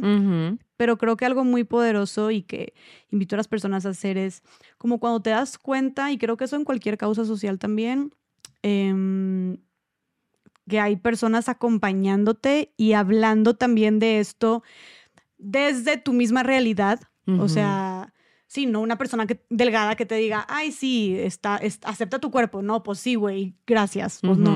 Pero personas que también estén viviendo una realidad, un contexto parecido al tuyo y que estén hablando de esto y que veas que también cómo están ellas practicando su salud y cómo están aceptando su cuerpo y cómo están haciendo las paces y cómo están creando comunidad. Claro. Y cómo realmente sí están esparciendo esta conciencia de, güey, no hay nada malo en ti y que ya son personas con renombre. Por eso a mí se me hace como tan revolucionario que existan mujeres como tú, que existan mujeres como Pris, como, como está Michelle Rodríguez. Y creo que también ese es el mensaje, ¿no? De, de invitar a las personas a que vayan a seguir a esas mujeres para que vean como como si, se, o sea, sí, sí está esta otra alternativa. Claro que sí. Ya hay mujeres que lo están haciendo. Atletas, atletas, mujeres gordas, atletas que son atletas, increíbles, hacen cosas increíbles en sus cuerpos gordos. Porque es súper necesario y de verdad seguir cuentas de gente con todo tipo de cuerpos es vital para nuestra salud mental. Porque nos han hecho creer que las personas solo existen en cuerpos como Kendall Jenner. O sea, es, mm. es, una locura. Sí, sí, sí, y, que, y decía, ¿quién decía recientemente? No sé con quién grabé, pero decía, con quién platiqué, que decía, güey, yo por más que me haga, deshaga, pues tú me decías, más bien, fuiste tú. El viernes. En el, viernes, el viernes que hablamos por... por Nos han enseñado a creer que nuestros cuerpos son modificables. A mí, que soy una mujer con curvas latinísimas, una cintura pequeña y se abren aquellas caderotas y con ese fondillote y las piernotas, a mí me han hecho creer que si yo trabajo muy, muy, muy duro, me voy a ver como Victoria Beckham o Kendall Jenner. Es imposible, tenemos... Tenemos genética completamente opuesta y nos hacen creer a los gordos que si no estamos delgados es porque no le pusimos ganas. Es... Cuando vos ves que hay gente, vos ves fotos de gente chiquita, de gente a los 3, a los 7, a los 12, eh, siempre fueron gordos porque la genética es gorda en, en, su, en sus cuerpos, porque existimos en un montón de, de, formas y nos hacen creer que solo hay una forma de poblar el planeta. Y que hay maneras, y que sí puedes llegar a si compras y pagas y te esfuerzas, ¿no? Si le echas ganas. Y es como, o sea, compras. Justo, ¿mande? Compras. Sí, claro, compras, todo a través de una transacción, transacción, transacción. Y la otra vez, hace, hace tiempo más bien, vi que una amiga estaba haciendo ejercicio. O sea, se había aplicado mucho con el ejercicio y como que sí, este, creo que era año nuevo, entonces sí, voy a empezar nuevos hábitos. Y de fondo puso una, en el fondo de pantalla en su celular puso un, como el abdomen o el torso Ay, Dios. de una mujer como muy delgada, como en bikini, con los cuadritos marcados con un, con un cuerpo como sumamente delgado, pero también tenía curvas, o sea. Muy específico. Ajá, muy específico, muy específico. Y pues yo conozco a mi amiga, es una de mis amigas de toda la vida, y yo no le dije nada, pero yo sí pensé, y esto fue hace, te digo, años, o sea, todavía estábamos más chiquitas, pero todavía sí pensé de, es que por más que hagas y deshagas, no te vas a ver así. O sea, porque es un cuerpo que, o sea, de, tu tipo de cuerpo, o sea, la forma es muy diferente. O sea, la, la, deja tú el peso, la complexión como de mí era muy diferente. Así como yo hago y deshaga y me la parto en el gym y lo que tú quieras y me someto incluso a no sé cuántas operaciones, no me voy a ver como quiera así. O sea, es, es, es ridículo porque nunca vamos a llegar a eso. Es más, yo puedo pesar lo mismo que Kendall Jenner. O sea, si, si, si todo fuera sobrepeso. Exacto. Si todo se relacionara al peso, yo podría pesar lo mismo que Kendall Jenner si pesa 50 kilos. Yo podría pesar 50 kilos y me voy a ver súper diferente a ella. Porque yo no tengo el largo de sus piernas, porque yo no tengo sus caderas, porque yo no tengo su cintura, porque yo no tengo lo que tú quieras, ¿no? Entonces, es como porque suele suceder, o sea, suele escucharse mucho también la plática entre de que, ay, no, sí, para verme como Kendall Jenner, o que echándole ganas para tener este, hasta el tie gap, que se vean tus sillas de todo, ¿verdad? O que se marque más la cintura acá, o que tus, todo, o sea, mil cosas que, que estamos viéndolas comparándonos con otra persona que así lo tiene. Y es como, es que eso es humanamente imposible, ¿no? y además nos hacen creer que eso nos va a dar la felicidad y el éxito que queremos. Aparte. Y además tenemos que hablar de, esto es un tema de género, o sea, si todo ese tiempo en el gym, si todas esas transacciones las gastáramos en nuestra educación, en nuestro desarrollo personal, este sería otro mundo. A las mujeres nos, nos ponen tontas. Eh, al, al, obsesionarnos con lo que estamos comiendo todos los días. ¿Cuánto tiempo gastamos en eso en vez de leer, en vez de tomar cursos de cosas que nos encantan? En vez de salir y hacer, tener un proyecto de vida que te fascine, que te apasione, ver qué cosas que, que vayan más allá, porque aparte aparte de que es algo súper superficial, te estás metiendo el pie, porque al dedicarle todo tu tiempo y tu energía y tu dinero a eso, además de que, de que bueno, para mí es una pérdida de tiempo, pero mucha gente dice, no, bueno, es, es, es, o sea, sí, a mí me encanta y me encantan estos temas y estoy full en esto, ok, pero aparte, si toda tu atención lo enfocas en eso y tus energías y tu tiempo, también es meterte el pie porque uno nunca va a ser suficiente. No, o sea, en esta violencia estética nunca nada es suficiente porque cuando ya estés flaca, entonces vas a ser demasiado flaca o puedes ser más flaca o puedes ser más alta o puedes ser más güera o puedes ser o puedes operarte la nariz o puedes que se te marquen más la mandíbula, o sea, hay tantas cosas, puedes operarte el ombligo, ¿me explico? Sí, sí, sí, y que siento que entre más estés también, yo hay muchas cosas que claro que me gustaría cambiar de mi cuerpo, pero que a veces ni siquiera yo ya sabiendo, ni siquiera quiero entrar ahí. Porque digo, güey, es que siento que si le rasco y estás ahí y quieres más. Te vas. Y te vas, y te vas y te vas. Entonces, este, y como dijimos, nunca es suficiente. Entonces, aparte de que siento que es ponerte el pie, porque nunca es suficiente, también eventualmente, eh, pues la belleza también en este mundo, como se dice, donde existe también el edadismo. O sea, también es algo que van a pasar los años y te vas a sentir sintiendo frustrada porque ya no te veías entonces como hace 15 años, O como hace 10 años. Entonces, y si le pusiste tanto empeño y esfuerzo a eso, entonces acostumbraste a tu mente que vales por eso y que eso es lo que te debería preocupar en primer lugar, que cuando pasa el tiempo y ya no te ves como cuando para ti estabas en tu mejor versión, entonces, ah, entonces ahora viene la tormenta de nuevo, ¿no? Entonces, por eso es y, esta era la propuesta que hacía como esta, no me acuerdo del nombre de la autora, pero el libro se llama Enfermas de Belleza, muy bueno, que ella decía, sí, chido, obviamente hablar de esta diversidad de belleza y, reconocer aparte todos los cuerpos y todas las formas y toda estar más inclusivos en el tema de belleza, dice, pero es que mejor dejemos de hablar de belleza. O sea, mejor hablemos de otras cosas, dejemos de catalogar a las mujeres como lo principal es la belleza, es como, no, mejor distraigámonos y pongamos nuestra atención en otras cosas, como le apuesta más para allá que el buscar como todas sí podemos ser bellas y bonitas, ok, cool, pero mejor voltear para allá y que sepas que puede ser algo mucho más que solamente más bella. Sí, y por eso definitivamente esta cultura bombardea a tal nivel, Jessie, que hacer terapia, ir a terapia y ojalá con alguien que, que maneje estos temas de violencia estética, de TCAs, nos ayude a deconstruirnos porque es muy heavy poder volver a ver a otro lugar y que esto no nos toque. Es muy difícil. Es muy difícil. Sí, es difícil. Hay gente que lo logra, por supuesto que sí. Y estamos además hablando de privilegio, ¿verdad? Porque ir al psicólogo es un privilegio. Entonces tampoco es que esto es algo que está accesible para, para todas las personas que lo, que lo busquen. Claro, claro.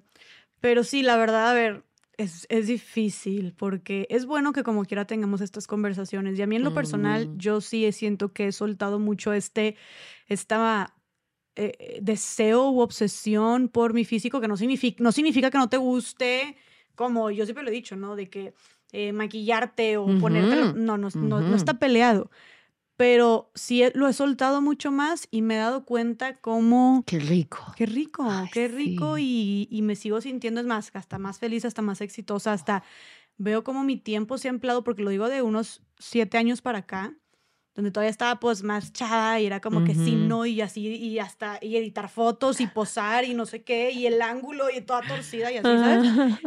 y ahorita es como, estoy disfrutando de mis vacaciones, estoy disfrutando de la fiesta, no importa tanto que si cómo voy en la foto, que lo que voy a subir o lo que voy a compartir o que la gente me reconozca como físicamente, de ay, qué bonita, oye, qué cuerpo, o sea, todo eso. Súper difícil. Y ha sido como tan liberador y, y, también he visto como a la par, que yo creo que sí está ligado, pero a la par de que he soltado eso, como está este control y deseo de, sobre, sobre mi aspecto físico, em, a la par me he desarrollado en muchos otros aspectos de mi vida, profesionalmente, personalmente, Y yo creo que sí está ligado. Como que, pones tu atención, tu energía, tu mente en otras cosas. Claro que sí. Más allá del rosa es un gran ejemplo de eso.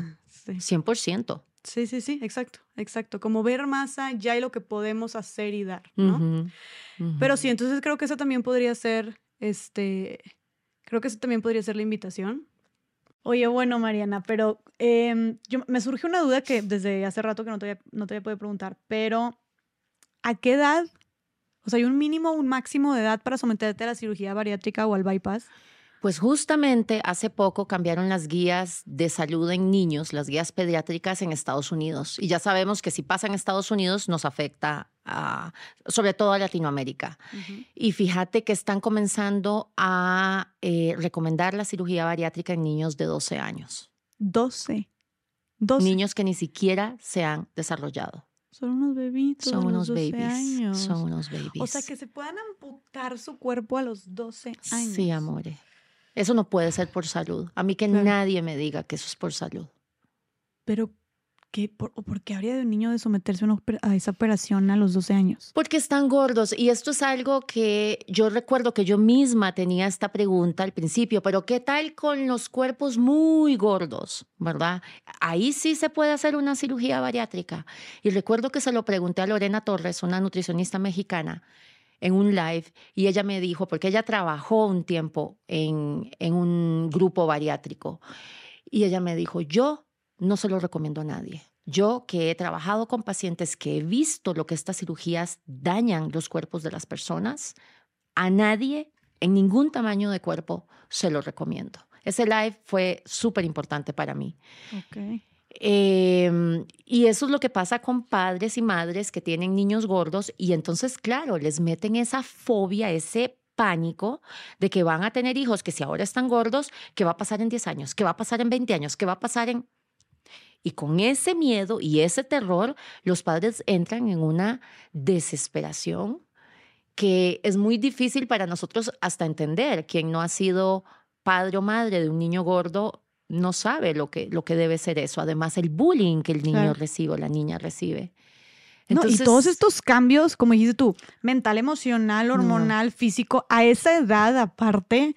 Sin pues, tener eh, todavía cuerpo siquiera desarrollado. ¿Te imaginas con la, con, la, con la desnutrición crónica, lo que pasa con esos cuerpecitos?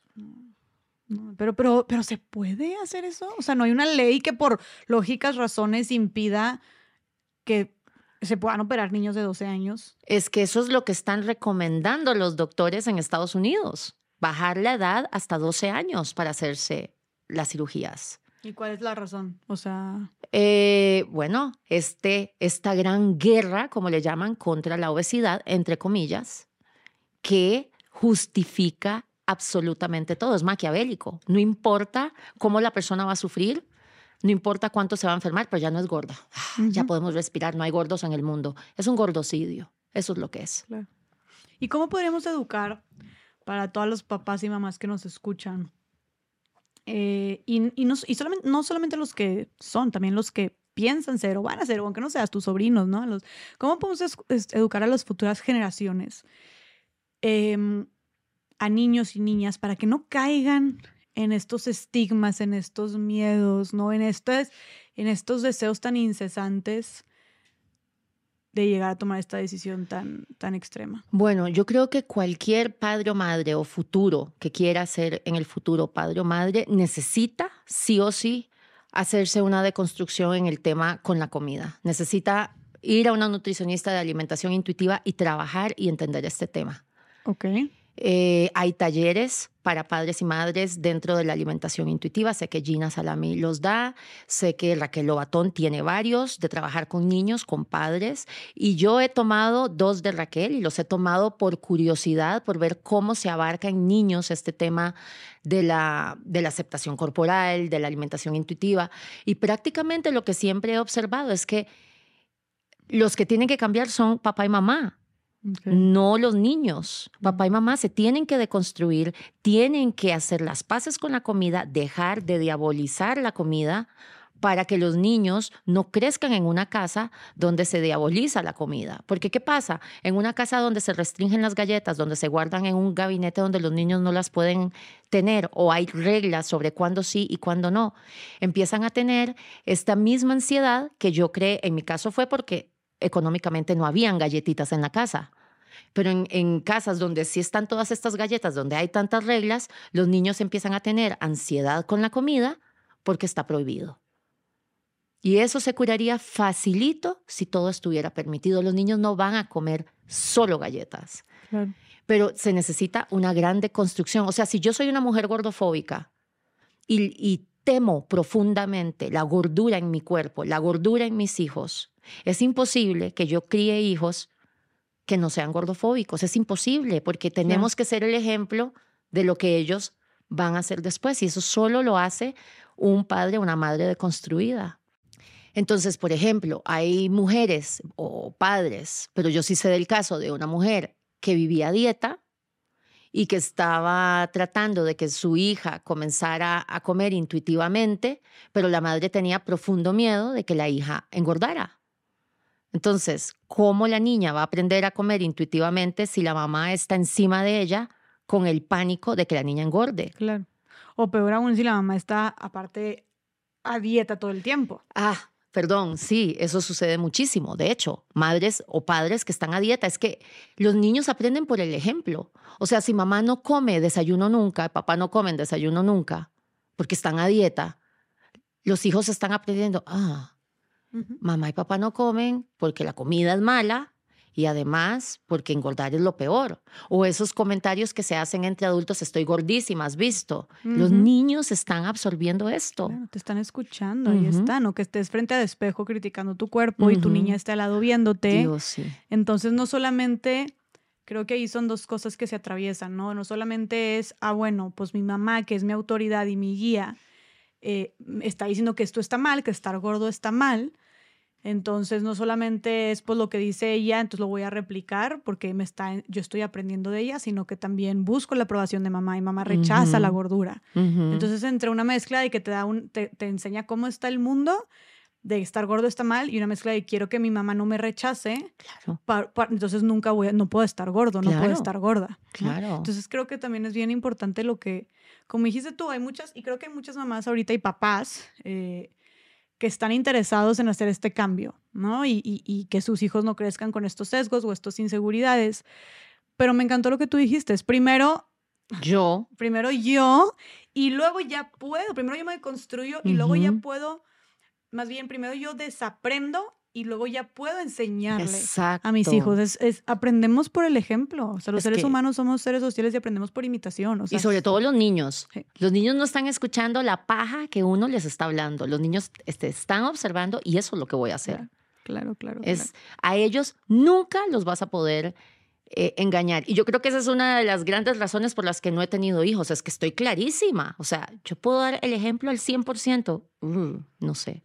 Bueno, por supuesto ya no es una opción, pero digo, en el pasado, cuando hablaba de, de niños, siempre me dio muchísimo miedo eso, porque los niños aprenden 100% del ejemplo. Y si una madre o un padre están pensando en, en cortarle un órgano sano a su hijo para que adelgace, les ruego de corazón que primero busquen ellos una psicóloga de TCAs, de relaciones con su cuerpo, una nutricionista de la alimentación intuitiva, porque necesitan una gran deconstrucción para entender lo que es salud, para entender lo que le van a hacer a ese niño o a esa niña, porque yo no me puedo imaginar las secuelas que puede tener una cirugía bariátrica en una personita de 12 años que ni siquiera se ha desarrollado. Yo tenía 31 12. Dos. No, y, y, más con este, mm, si ya de por sí es un bombardeo como la adolescencia, de cambios emocionales, hormonales, oh, físicos, o sea, ahora aumentale todo esto, es una bomba, o sea, es una bomba y que es preocupante que existan este tipo este Pues este tipo en mi libro, La cirugía que más pesa, hay una chica que le hicieron bypass a los 14. Una mujer que cuando cuenta su historia tiene 36 años. Ella es la que dice que es paciente vitalicia. Pues sí. Y, y, sus problemas han sido, sí, severos. Y bueno, más allá de cómo podemos, además de educar a nuestros hijos diferente, que ya dijimos que es a través del ejemplo y de nuestra propia deconstrucción y cuestionamiento, ¿qué podemos hacer, eh, Mariana, antes de empezar a concluir, qué podemos hacer como sociedad en nuestro día a día, que nos encanta llevarnos tareita, para empezar a combatir esta cultura gordofóbica de dietas violenta, violenta que ha llegado al punto de que muchísimas personas, como tú, por ejemplo, hayan tomado la decisión, eh, una decisión tan drástica y que tiene tantas repercusiones en su salud. ¿Cómo podemos hacerle para cambiar esta cultura que violenta tanto a los cuerpos gordos en nuestro día a día? Bueno, em, yo entiendo que este es un cambio que uno no puede esperar que ya mañana vamos a habernos deconstruido todos y cambiar todo, pero si aprendiéramos, con solo que aprendiéramos a no comentar del cuerpo ajeno, ni de si está delgado, si está gorda, si está deforme, si las tetas son grandes o pequeñas, si aprendemos a no hablar de los cuerpos de las personas, creo que como sociedad lograríamos ya milagros, con solo eso. Y por supuesto, a las personas gordas, Nunca más se les dice un comentario ni sobre su cuerpo, ni sobre cómo come, ni sus hábitos, ni nada de nada. Si lográramos hacer estas cosas, realmente esto es para nadie, no solo es con las personas gordas, es que nunca deberíamos comentar sobre estas cosas. Creo que ya ahí viviríamos completamente otra realidad. Por ejemplo, cuando yo estaba gorda, vivir en Holanda, porque yo estudié y viví en Holanda eh, en mis 20, en los principios de mis 20, era una delicia, porque en, en, en, Holanda y también en Bélgica nunca se habla de los cuerpos de las personas. Nunca me hacían ningún comentario y hasta la fecha han habido cambios de todo tipo, nunca se comenta sobre los cuerpos de las personas. No es que no sean gordofóbicos. Porque, por ejemplo, comenzar en una conversación entre holandeses de sí, en Estados Unidos sí que hay gordos, ¿verdad? Y la conversación se va en, todo el tema y heavy y violento. Pero al menos nadie comenta sobre, sobre los cuerpos, nadie te dice nada. Y ya eso, Jessie, es un respeto tan increíble como sociedad vivirlo que sana, ya eso es sanador. Sería muy, muy, muy sanador. Sería revolucionario porque aquí tienes a la abuelita, a la mamá, a la mejor amiga diciéndotelo, ¿no? Y diciéndotelo como hasta como una muestra de amor y de preocupación hacia sí, ¿no? Como que esta gordofobia disfrazada, tal vez no intencionalmente, pero de un me preocupo por ti, te quiero cuidar, ¿no? Entonces opino de tu cuerpo. Eso, o también cuando la gente adelgaza, tenemos que decirle algo. No, dejemos de aplaudir en voz alta la delgadez de las personas, porque lo que estamos enseñando y promoviendo es que solo delgados es que merecemos cumplidos. Y yo sé que es muy difícil. A mí me tocó hace unos años cuando una amiga mía adelgazó mucho no decirle nada. Y su pareja hizo un comentario para que yo comentara y me tuve que quedar callada. No quería, yo sé lo que es eso. No quería alabar su delgadez. Además, sé que se estaba matando en el gimnasio, sé que estaba haciendo una gran dieta.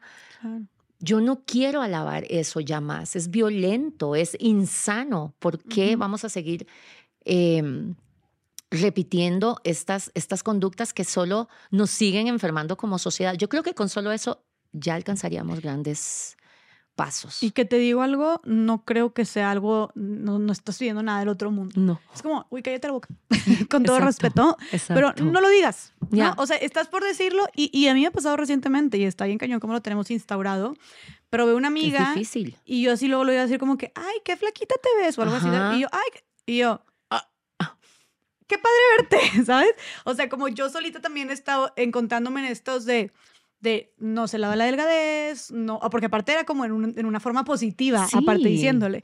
E insisto, yo no sé por lo que está pasando mi amiga, tú no sabes y... ¿De qué manera lo logró? Exactamente, o sea, bueno, está enferma. Es más, no, sí sé, sí sé que está hasta la madre de trabajo y que a veces no come, mira, ¿no? Mira. Entonces, y ni siquiera porque ella quiera un cambio en su cuerpo, pero ella naturalmente ha adelgazado porque está en un rush continuo bien fuerte. Entonces, eh, eh, precisamente fue como yo, y yo, no, Y ya, no te cuesta nada, te lo guardas. No, de verdad no te vas a morir, no, no, no te va, se te va a quemar la garganta si no dices lo que sea que estabas pensando, ya sea como un alabo o como una crítica o lo que sea. Creo que es algo muy sencillo. Sí. Y es difícil. Nosotros, por ejemplo, eh, en mi casa con mi pareja tratamos de de verdad no hacerlo nunca. Entonces, hasta cuando estamos viendo películas, yo me comencé a dar cuenta que yo siempre quería comentar sobre los cuerpos de la gente que veíamos en la película. Y, un día se lo dije, ¿no te imaginas el esfuerzo que tengo que hacer para no comentar? Y él, sí, yo también. Es muy, muy normalizado cómo comentamos de los cuerpos de las personas. 100%. De todo tipo. 100%. Es como nuestro derecho. Es, es ilógico. Y cuando te haces una cirugía bariátrica, el mundo cree que comentar tu cuerpo es totalmente, tienen totalmente el derecho. En positivo y en negativo, constantemente, constantemente.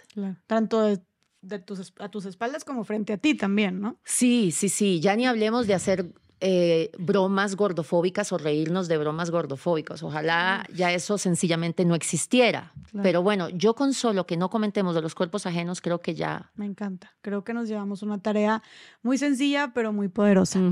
Mariana, por favor, compártenos tus redes sociales, compártenos tu libro. Oigan, a ver, si, si, si les encantó el episodio con esta mujeraza, nuestra primera invitada extranjera, me encanta que digas vos. Yo sí que vos y yo sí, yo vos. yo extasiada con tu acento. Eh, si les encantó este episodio, que obviamente sé que si quieren saber más, compren su libro. Platícanos un poquito rápidamente lo que, lo que viene tu libro, digo, ya, ya sabemos que es tu testimonio, pero ¿qué, ¿qué, más? También está el testimonio de otras 10 personas. Hablo también sobre mis consejos a personas que ya se operaron, eh, personas que lo están pensando, qué haría yo. Entonces les recomiendo pues de lo que hablamos en, en el podcast de qué desearía yo haber hecho, que es mi recomendación para quienes lo están pensando, pero por supuesto más eh, extendido. El prólogo está escrito por Raquel Obatón. Mm. También hay otros 10 testimonios de otras personas. Les invito a venir a mi cuenta Mariana Den Hollander, rayita abajo, libros en Instagram. Eh, no me crean a mí, simplemente vayan a mi cuenta y empiecen a hacer scroll para abajo y empiecen a leer todos los testimonios que están ahí. Y además se darán cuenta que tampoco estoy mintiendo de que mi situación es light en comparación a las realidades que están viviendo muchas otras pacientes bariátricas. O sea, y tú tienes, como dijimos, que más estadística, que tengas tantos miles de seguidores y que tanta gente te comparta sus, sus experiencias. O sea, ¿qué otra estadística o dato quieres más que eso que tú ves y que tú lees todos los días? Sí. Nada más te faltó decirnos dónde pueden pedir tu libro. Ah, sí. Eh, la cirugía que más pesa y el peso que más pesa están disponibles en papel en Amazon y en ay, ¿cómo se llama esta tienda gringa? Ah, Barnes Noble. Barnes Noble. Em, y digital está en todas las plataformas favoritas, por supuesto que en Amazon también y en, todas las otras eh, plataformas digitales. Tu libro también está en inglés, ¿verdad? También está en inglés, sí, los dos. Ok, ah, buenísimo. Sí, okay. Ay, pues ya, ya nos dijiste tu, tu, cuenta de Instagram, vamos a seguirte, a seguir con todo, eh, con todo tu activismo y creo que, como siempre hemos dicho aquí, la, lo más poderoso que pueden hacer también, si quieren como agregar un, granito de arena a esto, es compartir lo que se habló aquí. No solamente el episodio, obviamente compartan el episodio, chido, pero también lo que, lo que les quedó, o sea, llevar esto a la vida diaria en el grupo de WhatsApp con las amigas, con la familia, siempre como estos nuevos aprendizajes o realizaciones o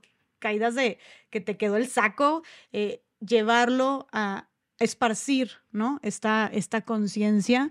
Sí, porque además no sabemos quién está recomendándole a alguien hacerse una cirugía bariátrica, porque hoy en día absolutamente todas las personas gordas del planeta están en riesgo de que las estén presionando a hacerse una cirugía bariátrica. Claro, claro. No, y, creo que eso es otra cosa muy poderosa. Si sabes de alguien que está... Mm dudando si tener una cirugía bariátrica, creo que lo, lo, mejor que puedes hacer por esa persona, o sea, hacerle un favor y mandarle este episodio. Es muy respetable la, la, decisión que tome cada quien, pero es simplemente como dices tú, para que veas este el otro lado de la moneda. Informarte, exactamente. Mariana, qué gusto tenerte aquí. Sí, amor, increíble. Increíble estar en México y, y poder reunirme con vos y crear este contenido con vos tan importante. Realmente soy tu super fan y te agradezco de corazón este espacio porque vas a salvar vidas con este espacio. No tú, bueno, yo solamente soy un portal, pero... Entonces las dos. las dos, las dos juntas, me encanta. Volvemos a la frase del inicio, las mujeres que luchan se encuentran. Así es. Gracias de nuevo a ti por estar aquí, de verdad que ya conocí un poquito de tu vida, yo ya te seguía desde antes de grabar, pero pues estar aquí contigo, escuchar el día a día, escuchar cada detalle de tu historia es, es impresionante por lo que has pasado y lo que estás haciendo también con eso, lo, por lo que estás pasando todos los días. Eh, y deseo de corazón que, pues que se aligere más o que, se, o que máximo se mantenga de esta manera. O sea, yo sé que, como dijiste tú, hay cosas muy inciertas, pero deseo que lo puedas llevar de la mejor manera. Gracias, de gracias. manera más tranquila y en paz. No sabes cómo me llega al alma ese deseo. Gracias, amor. De verdad que sí. Y bueno, cualquier cosa que necesites, ya sabes que tienes en mí una aliada también para esparcir tu mensaje. Mm. Y que aquí seguimos. Aquí seguimos. aquí seguimos. Así es. Muchísimas gracias por estar aquí de nuevo. Gracias a todas las personas que nos escucharon. Platíquenos qué tal, qué les pareció este episodio. Compártanselo a su familia, además a la familia gordofóbica. Les mando un abrazo muy fuerte y nos vemos en el siguiente episodio de Más allá del Rosa. Bye.